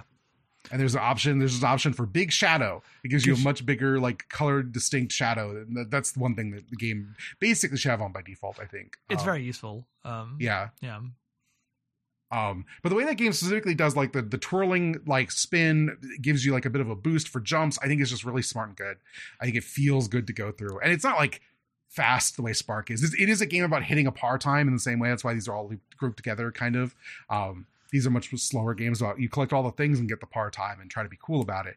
Um, they're just generally lower key, but it is one of those. Um, I think ultimately, I wish there was like a slide, but I think that would uh that would probably ruin it because it you know. My I definitely am interested in like elaboration on it. Like this game kind of blew up. Like looking at the developer's Twitter account, it seemed like this game really got bigger than was expected. Um, working on a sequel that's going to be more like Dreamcast inspired. I hope there's like more movement options. That would be my one wish. But if there's not, like, it's fine. I think this game's really cool. Because I mean, the, the difference between like this and Spark is that Spark is a game about attempting to like learn the levels and the mechanics of movement so much that it's just like reactive. Um, yes. It's just like I am playing this level and I am doing expressing myself through the way I do this, right? Whereas uh, Lunistice is about uh, here are some platform challenges, and I'm not. really. I'm like it's about like actively think. I'm concentrating on making sure that I line my guy up with the landing so that I don't fall down a pit. Uh, yes, which are just very different like mental modes. You're not really getting into a flow state in Lunistice in the same way. I use that yeah, the, high, highest quotation marks. The thing like one of the key components to Sonic to me, and I think this kind of depends on who you are and where you got into Sonic, is the bit in Sonic Adventure where he's running towards the screen and the whale's eating the pier behind him, right? Yes. There's there's no game there. There's nothing. It's it's all the aesthetic. Um, but part of a good platformer to me is the idea that you the movement sometimes takes a backseat to the thing you're moving through is in itself visually interesting and like exciting to move through. And I think that's the thing Lunistice knocks out of the park in like a space that you're always moving through directly. Um, it's just like it's got a food level that's like fantastic and fun. Um, it's got like multiple like like the beach area is like really bright and colorful. It's got a cool autumnal area where you're like opening this big tree up by taking a bunch of different branch paths, and I think that area is like really neat and evocative because it's like really foggy and cool. Um, Oh, the, that level the, with the soundtrack that keeps like layering in, that one's great. Yes, yes. I think I just think the aesthetic la- layer of Lunistice is like just incredibly on point. Yeah, um, I don't disagree. I just like I think one of my my frustrations can be similar to when you jump off the high speed rails in Lunistice, you slow down. Um, yes, yes, absolutely. Like, it is not a momentum game in the same way. And I'm like, you've betrayed everything I believe in. and I understand why they make that choice. It makes it easy to land on the next rail.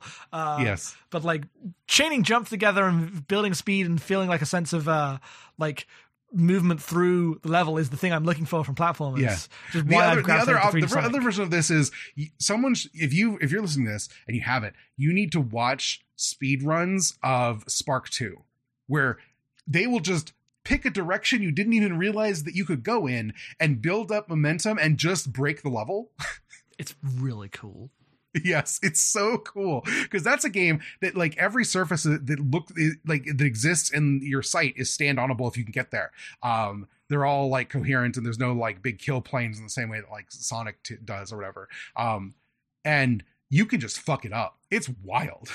Yeah, I, I think this is why the levels in Spark are so long. By the way, uh, yes, is so that when you do the level skipping tricks, there is still like two minutes of level there to actually like have there yeah, be space. I just I do things. think Spark Three leans a little too hard in like making a game for those people in a way I wish it didn't. Yeah, I mean, I think the way the way you solve that is you put in an act marker, but halfway through the level, and you and yes. if you quit out, you just start from halfway through. Uh, yeah, would be what I would. is how I would handle that. Um, yeah. I think if you put like an organic kind of act marker like they do in Sonic Three, uh, yeah. Like, you don't have to go cut to a menu screen, but I think it just like segmenting it would make a big difference. Mm-hmm. Um, which I guess brings us to like a weird in in the way that these two things exist. I think uh, our last set of games, like I think Toree splits the difference here in that um, that's a game that lets you do a lot of weird speedrun break stuff, even though it is it depicts itself as like a momentumless collectathon style game. It's like really weird in the way it's like it can stretch itself. Yeah. Um I have I should watch a Toree speedrun. I haven't like seen how far you can push it. Yeah, it's not like extreme, but like if you finish like I finished Toree 3D, you, you just get a character that can like fly, um, and you just realize that like the rest of the levels are level two, but like it's not really important because like the, the S ranks the, the S ranks are there. You can get them just playing the game as intended, right? It, they're not like you have to break the game to get the S ranks, which is good. I think it's like bad to require that, but there's just a lot of weird stuff in Toree if you like poke at the edges. Um, but it is a game about like a little bird that moves kind of slow that has a kind of like a dash that makes your your turn radius worse like but you go faster and you're going through very like seven really small stages this game's a dollar it's on switch and pc like i said um and you collect a bunch of stars and you get to the end and it's just like the most simple version of that um of the thing we're talking about um but because of its elementalness it just is like is it enough to run in a straight line and collect guys and like jump on things? And I'm like, yeah, actually, I think this kind of whips.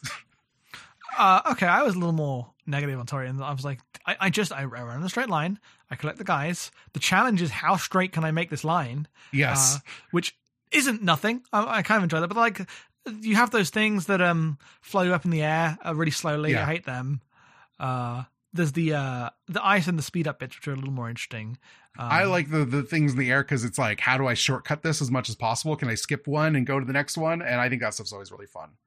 Um spark has that too with like the the boost rings. Like i'm always like can i skip this set of boost rings? Can i like make it can i go fast enough that i could just skip this one and get to the next boost ring?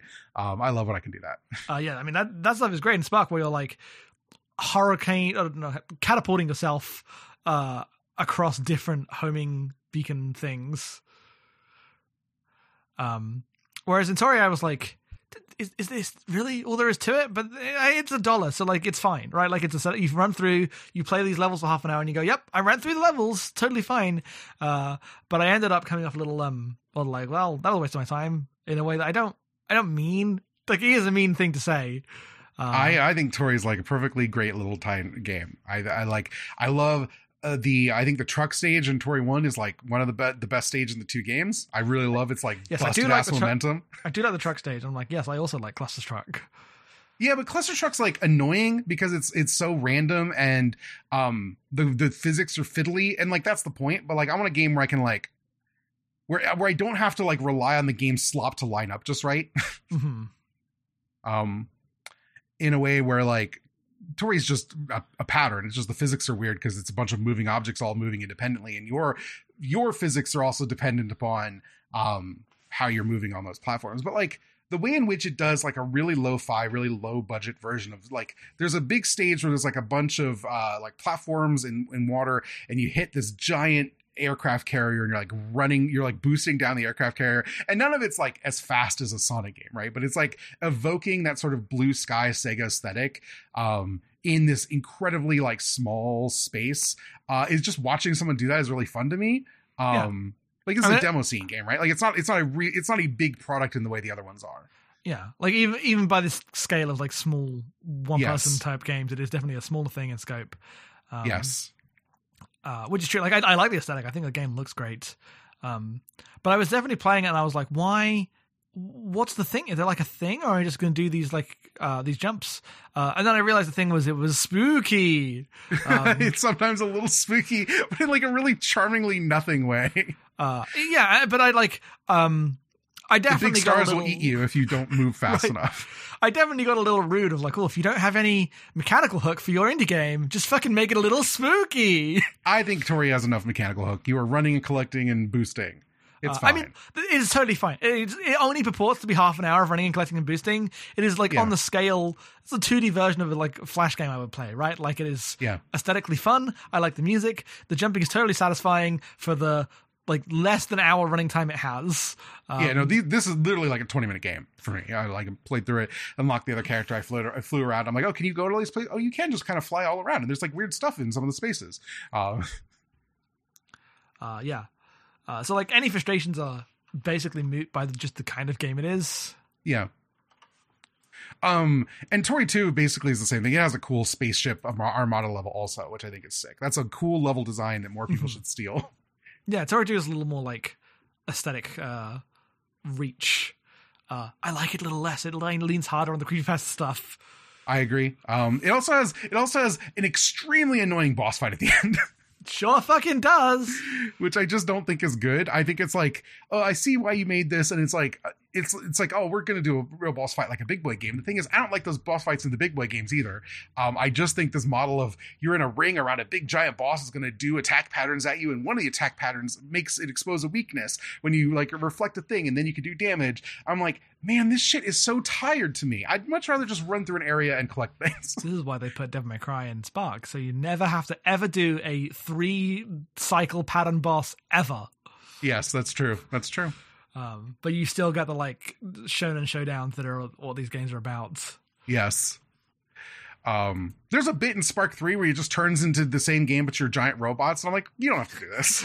it's pretty cool though. um, but yeah, it's weird because like Toree 2 ends up bridging towards games where we're not really covering in this, but it, I think it's like interesting to talk about. Is part of this revolution is also the early 3D games like in 64 that were about the or like Bubsy 3D even is like a famous but like negative example, but it's interesting of 3D spaces that were like existed, but no one really knew how to make a game around them. So it's mostly about you exploring them as you engage with like the the main directive, but it's like look around this space and do stuff while you're in there.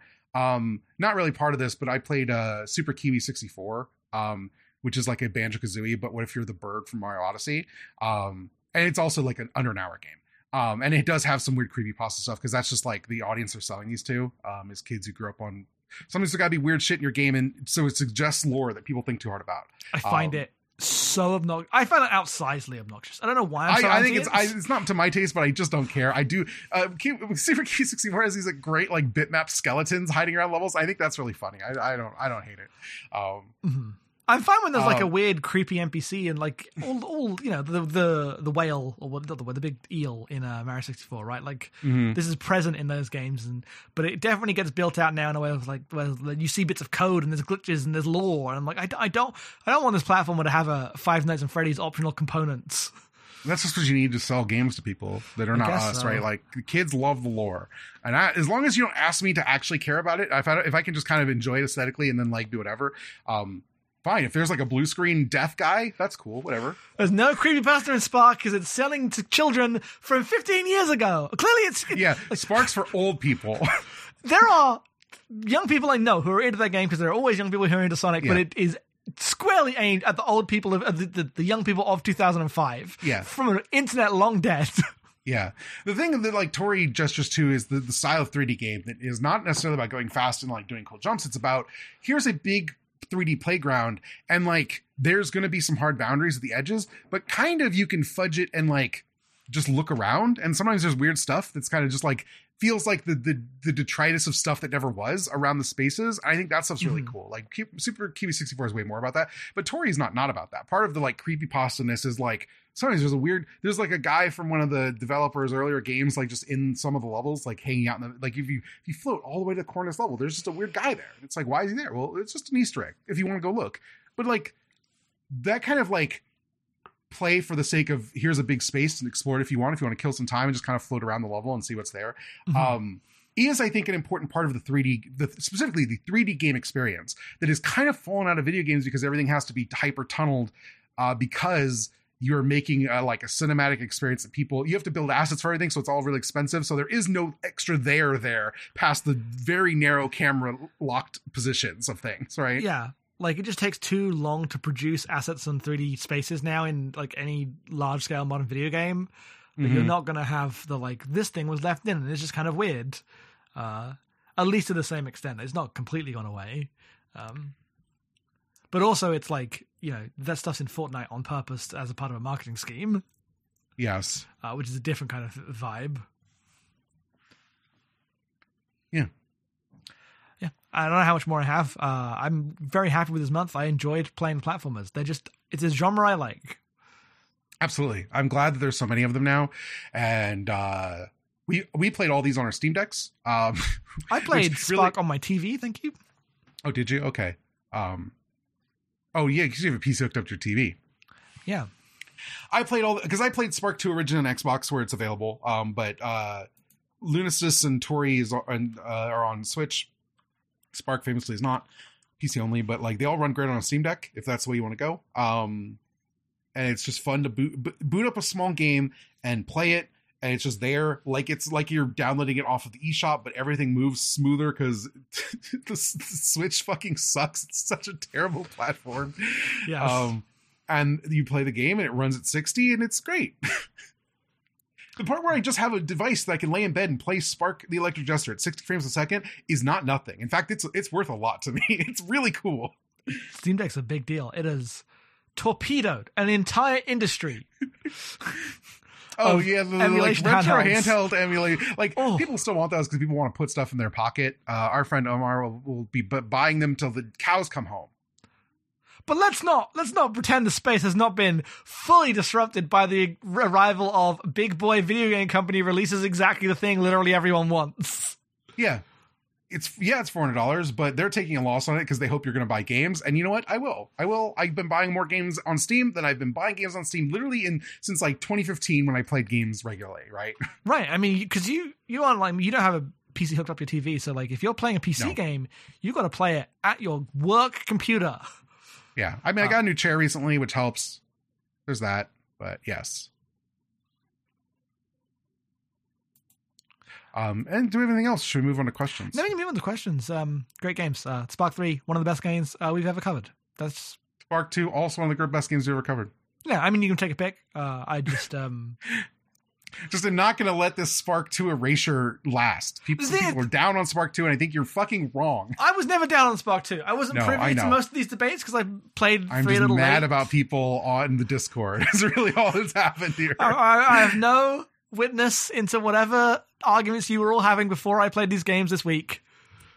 Um, Yep. I like them all. I'm. I just think it's like incredible that finally someone's done it. Sonic Adventure Three. It's real.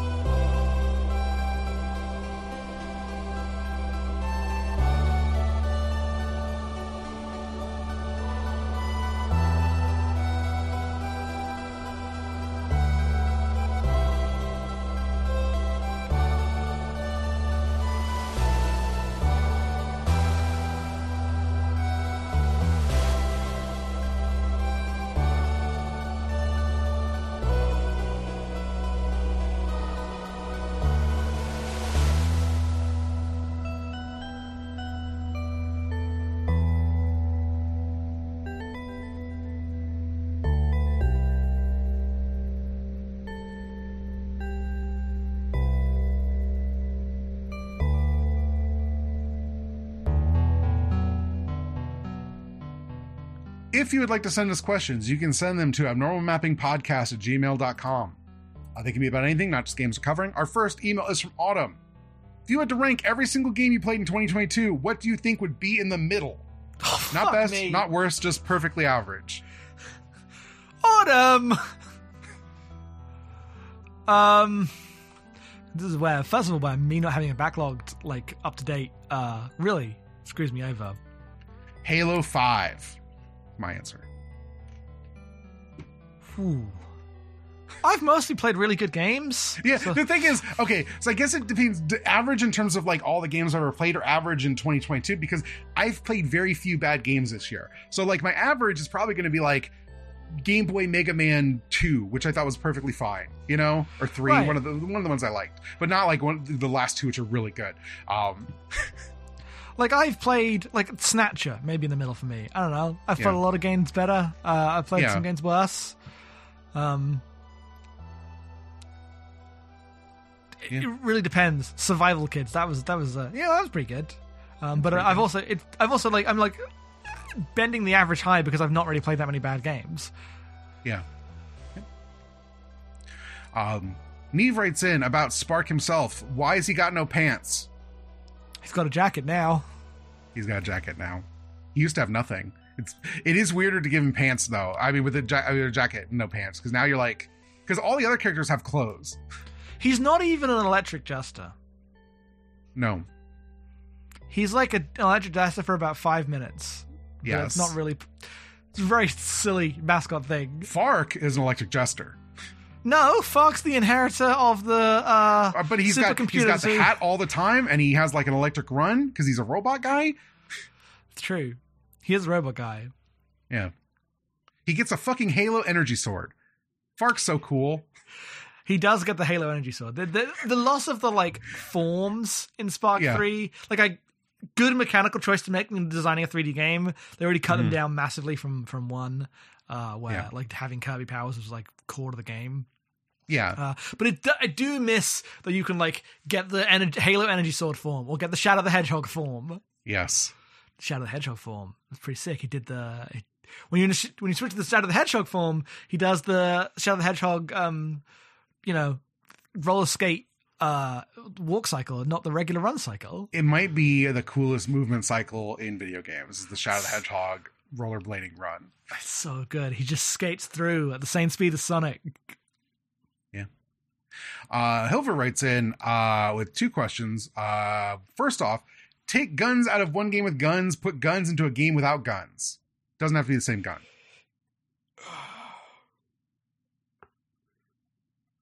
The thing is, most games with guns I like because I'm like, what games that have guns that could stand to you like not have them? These are the Killer come. Seven.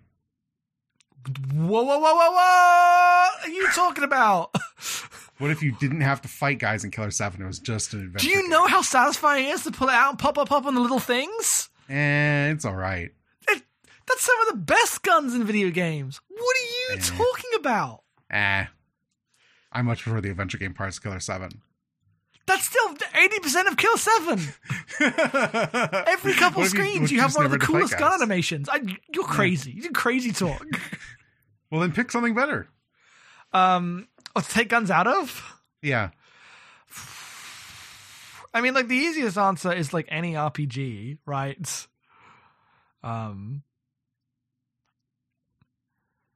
uh, like you could take guns out of Mass Effect or Fallout, and the game becomes better because I'm not Oh my in a bad God. shooter. Absolutely.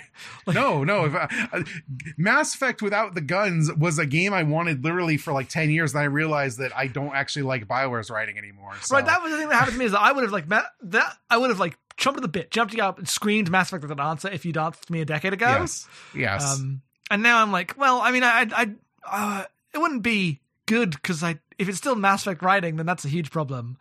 Um, but fundamentally, just like a detective game about doing stuff in space is the perfect video game. So yes. uh, I still believe Uh, on some level, just in a different way. Put guns into a game without guns. Um, I would like to put. I was about to say Tony Hawk's Pro Skater, but that exists. I should play Rollerdrome. Um, Shenmue.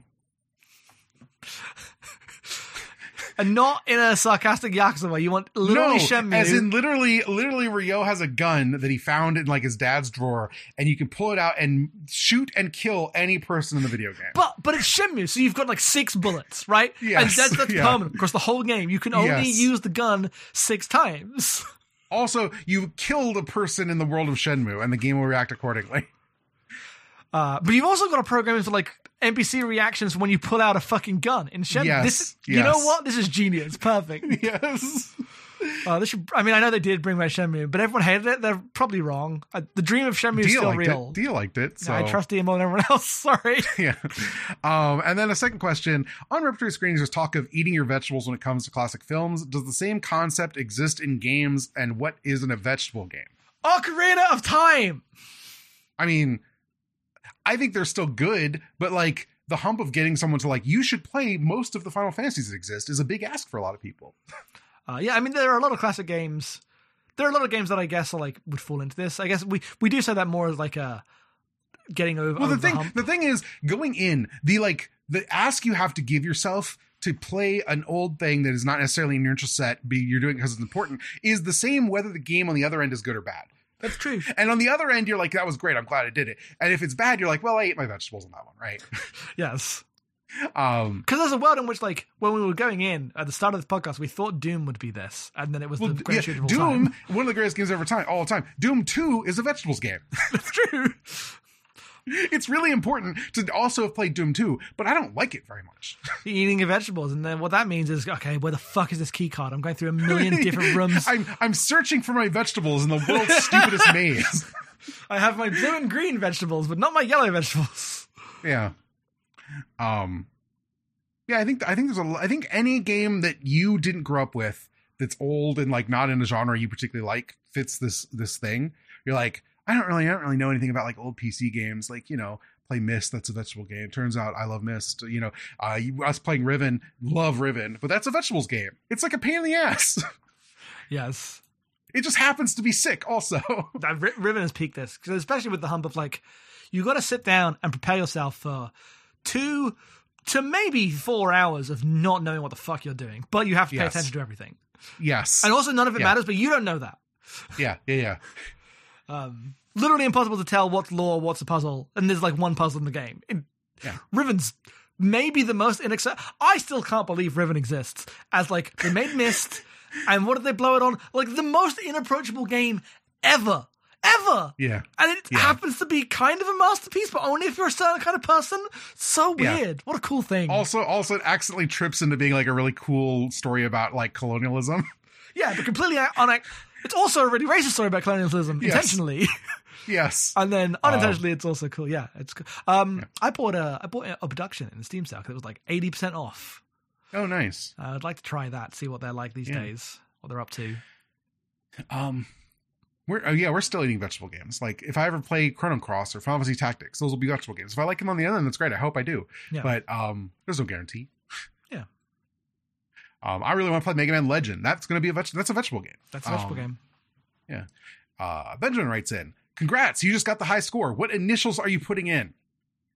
Um, J E T. My my initials.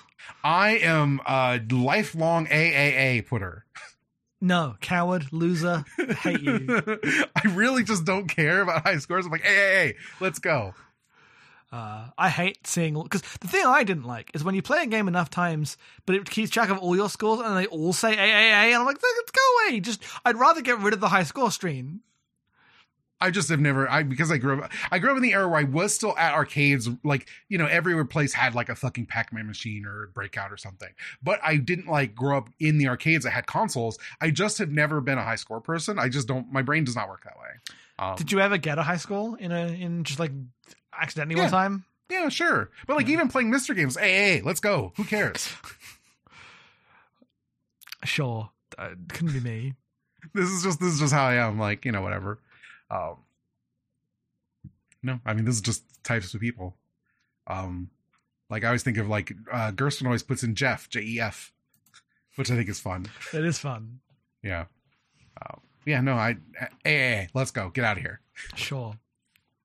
Um, Alex writes in, uh, what's a platformer with the worst jump?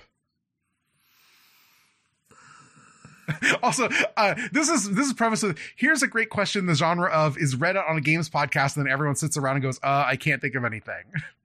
Um, I was about to say uh, Kingdom Hearts One. It's not really a platformer, but I. It, ooh, ooh, it has a fucking. You, um, are you sure you don't want to say Birth by Sleep? no, because by then it's like explicitly not a platformer, but like you can feel. Okay. Like, I just remember that video of you in the fucking weird yes, gear yeah, level. Okay, that one room where it's constantly playing is the worst. Like, is actual torture, and you have to go through that room nine times. Wait, no, six times, three, three times why do I say nine? I don't know. I've played it a few times. Whatever. But you go through it every character, and you go through it a couple times with each, and it's just a nightmare. Um, by then, Kingdom Hearts is barely a platform. The couple, that's like the only room they really ask you to do jumps like that. yeah. Um, whereas Kingdom Hearts 1 comes out of like they wanted to make a Mario 64 and they made Kingdom Hearts. Yeah. Uh, so again, not really a platformer, but it does have a truly terrible jump. Yeah. Um, I'd say Epic Mickey. Epic Mickey's got a fucking terrible jump. That's not a very good video game. I've never played it. No, I. I really ever. wanted to like it because I was in like still in my Disney person phase. I was so on board, and I was like, "This is just not a good video game." Uh, what's what's the non-platformer with the best jump? Uh, Alex suggests Xenoblade Chronicles X, where you sprint around Lucas Street and throw yourself about 50 meters at once. It's great. That does sound pretty good. Um, I have a weird answer. I mean, I have an answer that could actually be both. I have I have an answer, so go ahead. So, Ninja Gaiden Black. when you're doing platforming, Boss baby voice. no, no, no, this was this was real. This is not just because I, I know, played. I know This- it's real, but it is this funny that you, You just played it. You know what I mean. You Yes, know this is know a real. I answer. And shut the fuck Yes. up. Um, but it has like when you actually have to do platforming and like arrange yourself to move from one platform to another. One of the worst jumps ever. It's barely fit for purpose. You just move at a fixed rate across a certain distance. You can't adjust. You can't see where you're going. Terrible. Uh, fucking sucks. Nightmare jump. However, uh, when you're like moving around the city and you are chaining rolls into jumps, oh, feels amazing. That's such a satisfying way to move. It's such a good jump in that context. So weird. Uh, somehow both of these. My answer is Hulk Ultimate Destruction. Yo, that's a platformer. It's not a platformer. In no universe is Hulk Ultimate Destruction a platformer, but it does have an incredible wind up bounding jump that is just really good. yeah, they just took the. uh I mean, that's that's just Spider-Man Two, but with Hulk.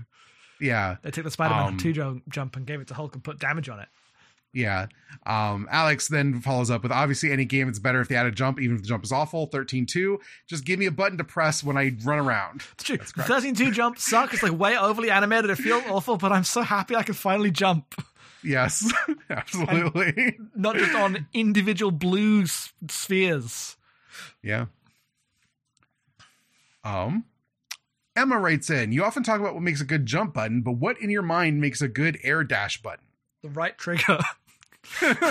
Just in terms of like feel though, what are you looking for out of your air dash? Um, I'm looking for uh, well, en- enough actual momentum to like.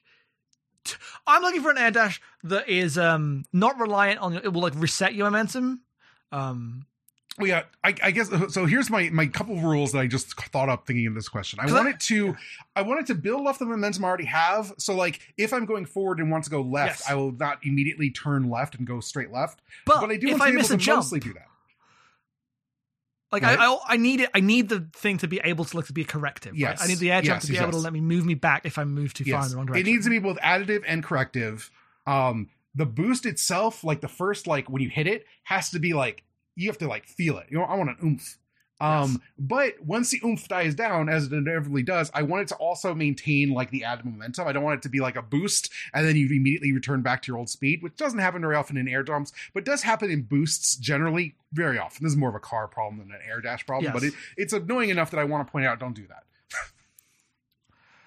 Um, but generally Um, speaking, and I like I, air dashes are usually good. Put an air dash in your game. Yes.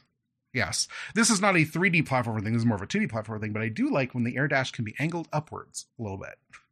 Yeah, that's like some. Don't need to go straight up. Sometimes it's nice. Don't get me wrong. I do like a just straight up air dash, but That's some. Mega if I go X. up a little bit, that's pretty good. yeah. Um, air, air dashing in general, just because jumps are out of video games, really, air dashing in general is a lost art. I was about to, jumps are out of video games, but I guess you're right. Yeah. Especially 3D games. How many 3D games have like real good meaty jumps that were like doing? You can't jump in God of War anymore. That's so Yeah, exactly. fucked up. There's a God of War game and you can't jump. Yep. Emma asked if we played any Sonic fan games. Um, I played shouts out. So that's specifically Sonic Robo Blast 2 as a 3D one, and um, talks about Lake uh, Feperd making Sonic after the sequel and Sonic Chrono Adventure, which yeah, I haven't played any of these. I'd like to, but um, I uh, haven't gotten around to it. This is like this is some stuff that I'm like I need to next year. Getting a new computer is like on the agenda, and that's Mhm. like new computer stuff for me. Yeah, I've played Sonic GT, which I really like. Um, but it it has it has a thing that actually like Spark Two really suffers from, uh, which is like some of the sound effects are just like kind of weak, and it's shocking what a difference that makes.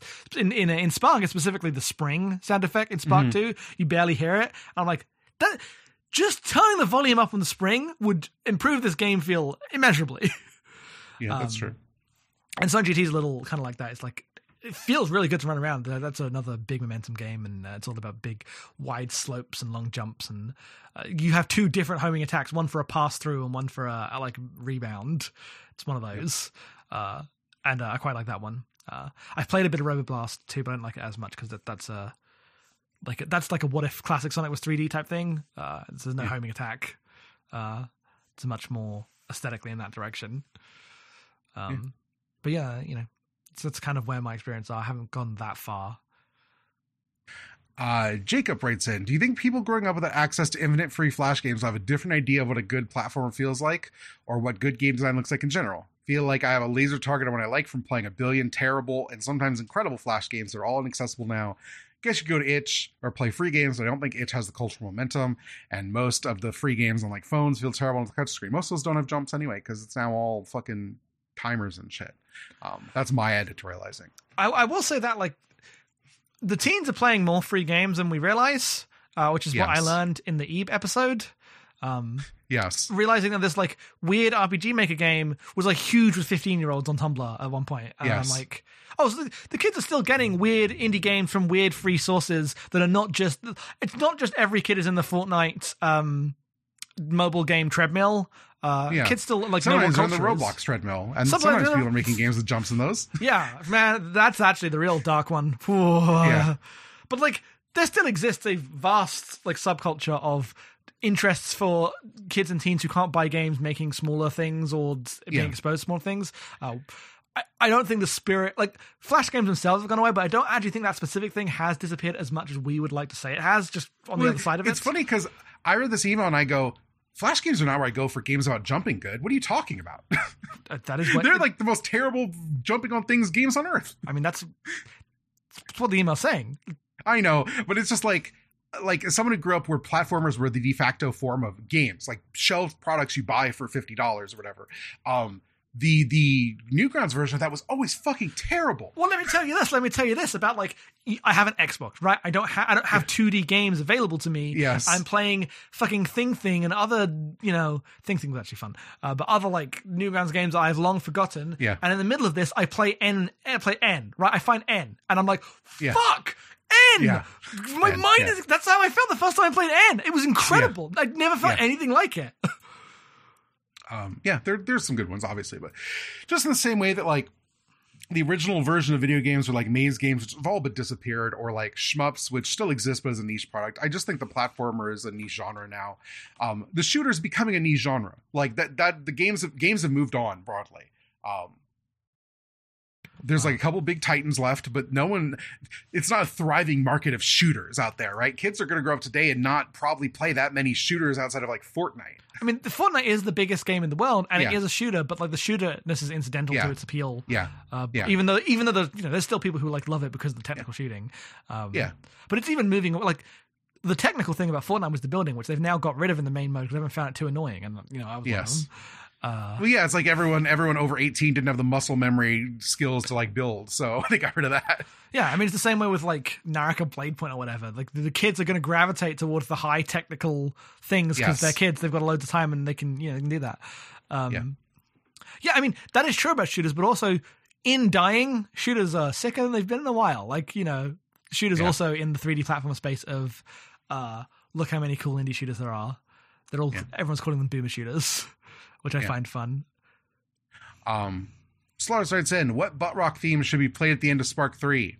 I don't have I don't know butt rock outside of the ones that are in Sonic, so I I, I couldn't speak to this. Um, well, I, I don't have an exact answer, but it shouldn't be an original song. It should be like "Bleeding Mascara" by Atreyu or something. Oh my god, Uh, Um, because that's the it, they should make an exception to copyright law for Spark Three and just let it put some stupid fucking uh you know flash game soundtrack pulls in that Oh, yeah. file. uh, also who's better, Fark or Shadow? Well, Shadow. Sorry. I mean, like this is the actual thing is that I think uh Spark 3 is better to play than Sonic Adventure 2. I think the levels are better. I think it's a more developed game in like the capital G sense. Uh it's Yeah. not Sonic Adventure 2 in terms of its like full aesthetic like impact. yeah. Uh I'll show you, Faker. You're the fake hedgehog around here. yeah. And it, Um, it has an equally like well not equally it has a, its own version of a charming weird Yeah. kind of too earnest story but it just doesn't hit in the way that sonic 2 hits it just doesn't have Yeah. it uh, and Yeah. that's true nothing else has it like sonic 2 Um, Adam writes in, seems a lot of modern Sonic inspired games try to innovate on the formula by adding more combat mechanics. I personally think too much combat detracts from the main selling point of a speed based platformer, which is go fast. Do you all think any of these type of games strike a good balance between combat and speed?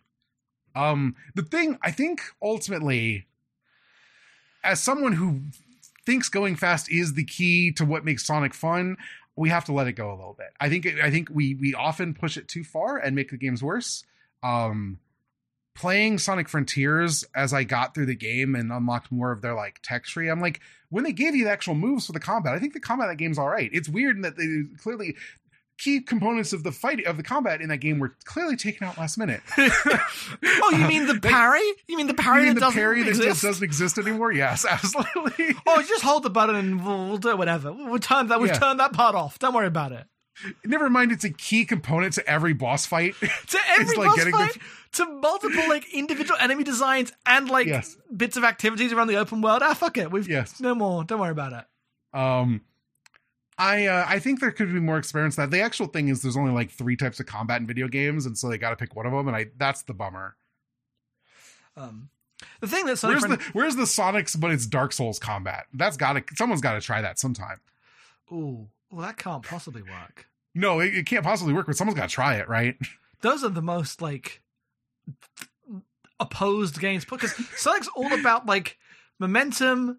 Uh, But and what if it was about the momentum as building up weapon attacks? Also, like No, the, the more momentum you have, the more in, the more like stamina you have to do attacks. Yeah, but the, the, the, the reason that won't work is that Sonic's about momentum when you're going fast. When you're in combat, it's about like homing attacks and I know.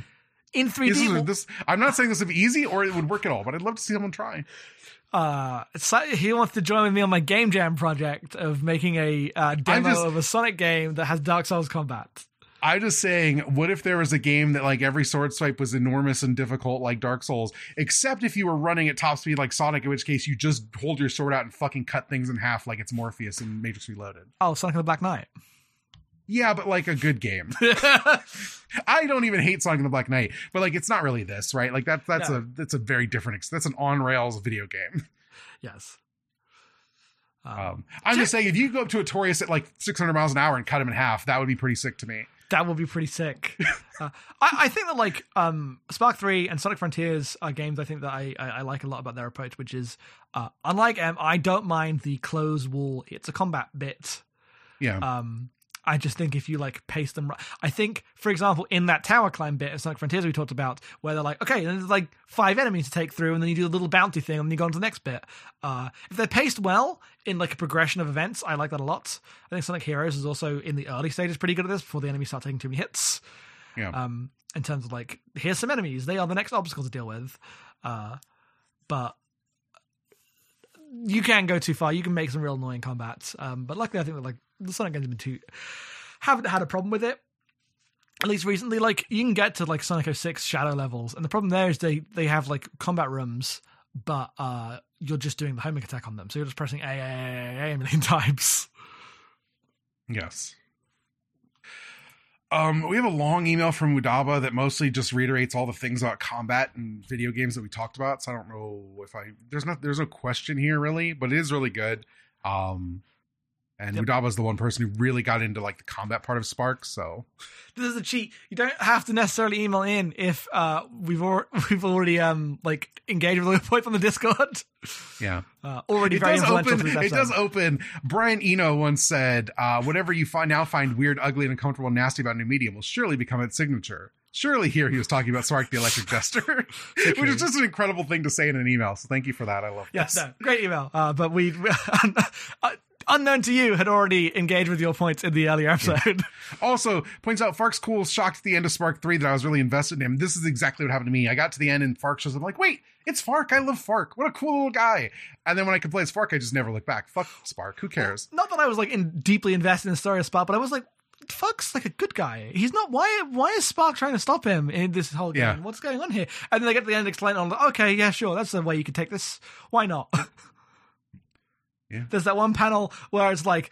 "I- I I talked to the government to, to sort something out, and there's like fucking Fark standing next to uh, one of the little guys with a government flag behind him. I'm like, man, video games. Um, Emrys writes in, "What's your favorite winter themed or holiday themed game?" Um, I genuinely struggle to think of like holiday themed games other than the Nightmare Before Christmas stuff and Kingdom Hearts and Snatcher, which we did very recently. That one's on my mind. But I'm like, Christmas game, holiday game. Norco's a hol- at Christmas, so that's I know, I know, Christmas. Nights exists. Um, Yeah. haven't played it yet. I'll get to that this year. But um, uh, winter, I always, I always think of like the big, uh, the Penguin Mar- Mario level, like the fucking big original snow level in Mario 64. Yeah, drop that guy's the kid off the edge. penguins. Yeah, yeah. Um, that is like the default winter level to me in my heart. Mhm. Um, yeah, it's weird because like I can think of a lot of games with Christmas levels, but I don't like most of them. Mhm. So it's like, eh, you know, what are you gonna do? Um, it do be like that. And winter stuff, like ice, is always kind of really annoying. So everyone's like, oh, ice. Games where you gotta like run on ice, you know. Yes, I mean I, I do enjoy running on ice. If you, you can make it work in games, but it can be really annoying. Can be really annoying. Yep. Um, I think that's it. Again, Is that a podcast? Neural Mapping Podcast at gmail.com if you want to send in emails. Next month, we are playing Ender Lilies. What's the subtitle, Jax? Oh, I didn't have it up. I didn't have it up either. Uh, Ender Lilies Quietus of the Night. Well, that's why we didn't remember the subtitle because the Oh, subtitle is Quietus of the Night. Man, when there's Lilies, knights the around, something of Boris. God, these knights better not have a Quietus. um, yeah, which is on uh, all consoles and PC. It is uh 2D action RPG. Uh, we're gonna have a guest. This is like one of our last beach house kind of things we have. Yeah. uh, clearing up. Um, and uh, looking forward to it because it looks it looks pretty. I hope it's good. I have no idea, but it looks pretty. Yep, this is uh, one of those Metroidvania post Hollow Knight things that would show up as one of this is one of the cool ones. Yeah. Um, Um, modern wave of kind of difficult combat based uh, Metroidvanias. Is Yeah, at least what I think. I'm the looking at. I'm looking at the screenshots. One of these bosses looks bullet helly, so I'm like, fuck yeah, I love that. Oh, is it going in that direction? In the Yeah, maybe. Wonder Labyrinth of you know that the other well? there's another boss here that's like it's like what if 2D Dark Soul or 2D Bloodborne actually specifically. So who knows? Oh, you mean Wolf Oluco? Or Uh, no. I mean Guardian Siegfried here. Oh, this is also this is the one. This is the image next to it. yeah, I'm seeing the same image as you are on Google Images. yeah. Um. Anyway, uh, looking forward to that. Uh, that'll be it. Uh, that's it for 2022. The year of the handheld ended on a whimper, but you know what? The games got way better after that. Uh, these have all been handheld games for you because you're playing on your goddamn Steam Deck. That's true. Um, also worth noting, uh, none of the games this year are as good as Rhythm Heaven. That's just true of all games of all years around the world. True, I can't. I can't not admit. I mean, Norco's really fucking good. Um, yeah, but it's not fucking Rhythm Heaven. there's no game better than the uh, uh, whatever. The, what's the name of the bird one? Um, Yeah, the the Flock is it Flock Step? It might be Flock Flux, Step. the I, mm, isn't isn't Flux Step the it might be Flux Step. Uh, let me check. I'm actually gonna check. I think it might. I think yes, it is Flux Step. Uh, literally, no, it is two minutes th- and uh, thirty seconds long, um, including like the loading screen. Literally, no game in history is better than the entirety of playing Flux Step for the first time. This is this is the thing. Uh, I know we often have like the reputation of being either too communist about themes and shit, or too formalist about pressing buttons and making like jumps happen. What those like, look mechanical mastery and like all these things synergize in interesting ways. No, actually, with the opposite on both of those. The, The best video game is when you press a button to a beat, and that's it. That's the only thing you do. and like the images that you see give it context that makes you feel like the entire world has changed yes, but it's yeah. a bird Yeah, it's just fake. You're just hitting a button in time. It's you could just be a metronome. Um, that's the peak of video games. It's fine. So- Uh, thank you everyone for staying with us through this year, and we'll keep doing great work next year. We'll probably put out more than 12 episodes, which that's exciting to think about. yeah i wonder what the uh, bonus episodes will be stay stay around to find out we got ideas One of them will be Nights into Dreams. God damn it! I will wrangle this podcast to the ground to get us to play Nights into Dreams. there will likely be two final fantasy podcasts next year Yeah, that's probably true. Damn. Uh, anyway, uh, if you enjoyed this, rate and review on iTunes. Retweet the the plugs. Uh, if this goes on Cohost, rechost it if you're there. Um, Hey, hey, Share- you should post about this on whatever social media site we're not fucking on.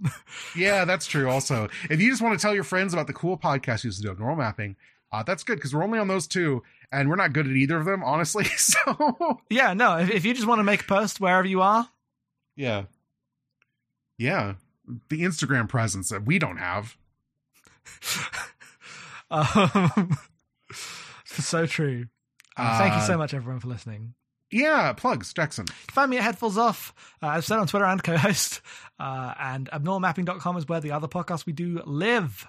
Uh, go check them out. However, in addition to that, some point next month, uh, over at Export Audio, I'll be starting a new podcast uh, called Anomalous Readings with Nora, which is about sci-fi books. Um, and that'll be fun. Uh, that is at exportord.io is the website you can find those podcasts, but also check my Twitter and, and the Discord. If you are vaguely following me, I will talk about this one when it launches, um, because it's not it's not on iTunes yet. Uh, but our first episode will be very soon. Uh, we're reading uh, the Horus Heresy, the first Warhammer book. Oh my god, I didn't know about this. That was the first one I'm reading. What, what were you shocked by this? I, I feel like you're not allowed to become a Horus Heresy guy. I I want I specifically wanted to pick a first book that wasn't like one of the serious super good like yeah, Dune or whatever. I wanted it to Yeah. be like approachable in a way of like we're also doing like genre stuff, but I didn't want it to be Star Wars. Didn't want it to be something Yeah. that we both had a lot of experience with. Um, and it was just the perfect thing of the you know Nora's read recently, and I was vaguely interested in. Seemed seemed like a totally good choice. yeah, sure. I'm I started reading right now. 3001 last night, so I'm I taking bet that's the other better than the track one to I'm reading, sci-fi. but, uh, it's it's really fucked up. Um, I'm having a good time though. That's the fourth one, right? yeah, it's the last one, fourth one. Yeah, damn. Um, it's a thousand years later. Uh, it's a long time. Because what it was 2001, 2010, 2010.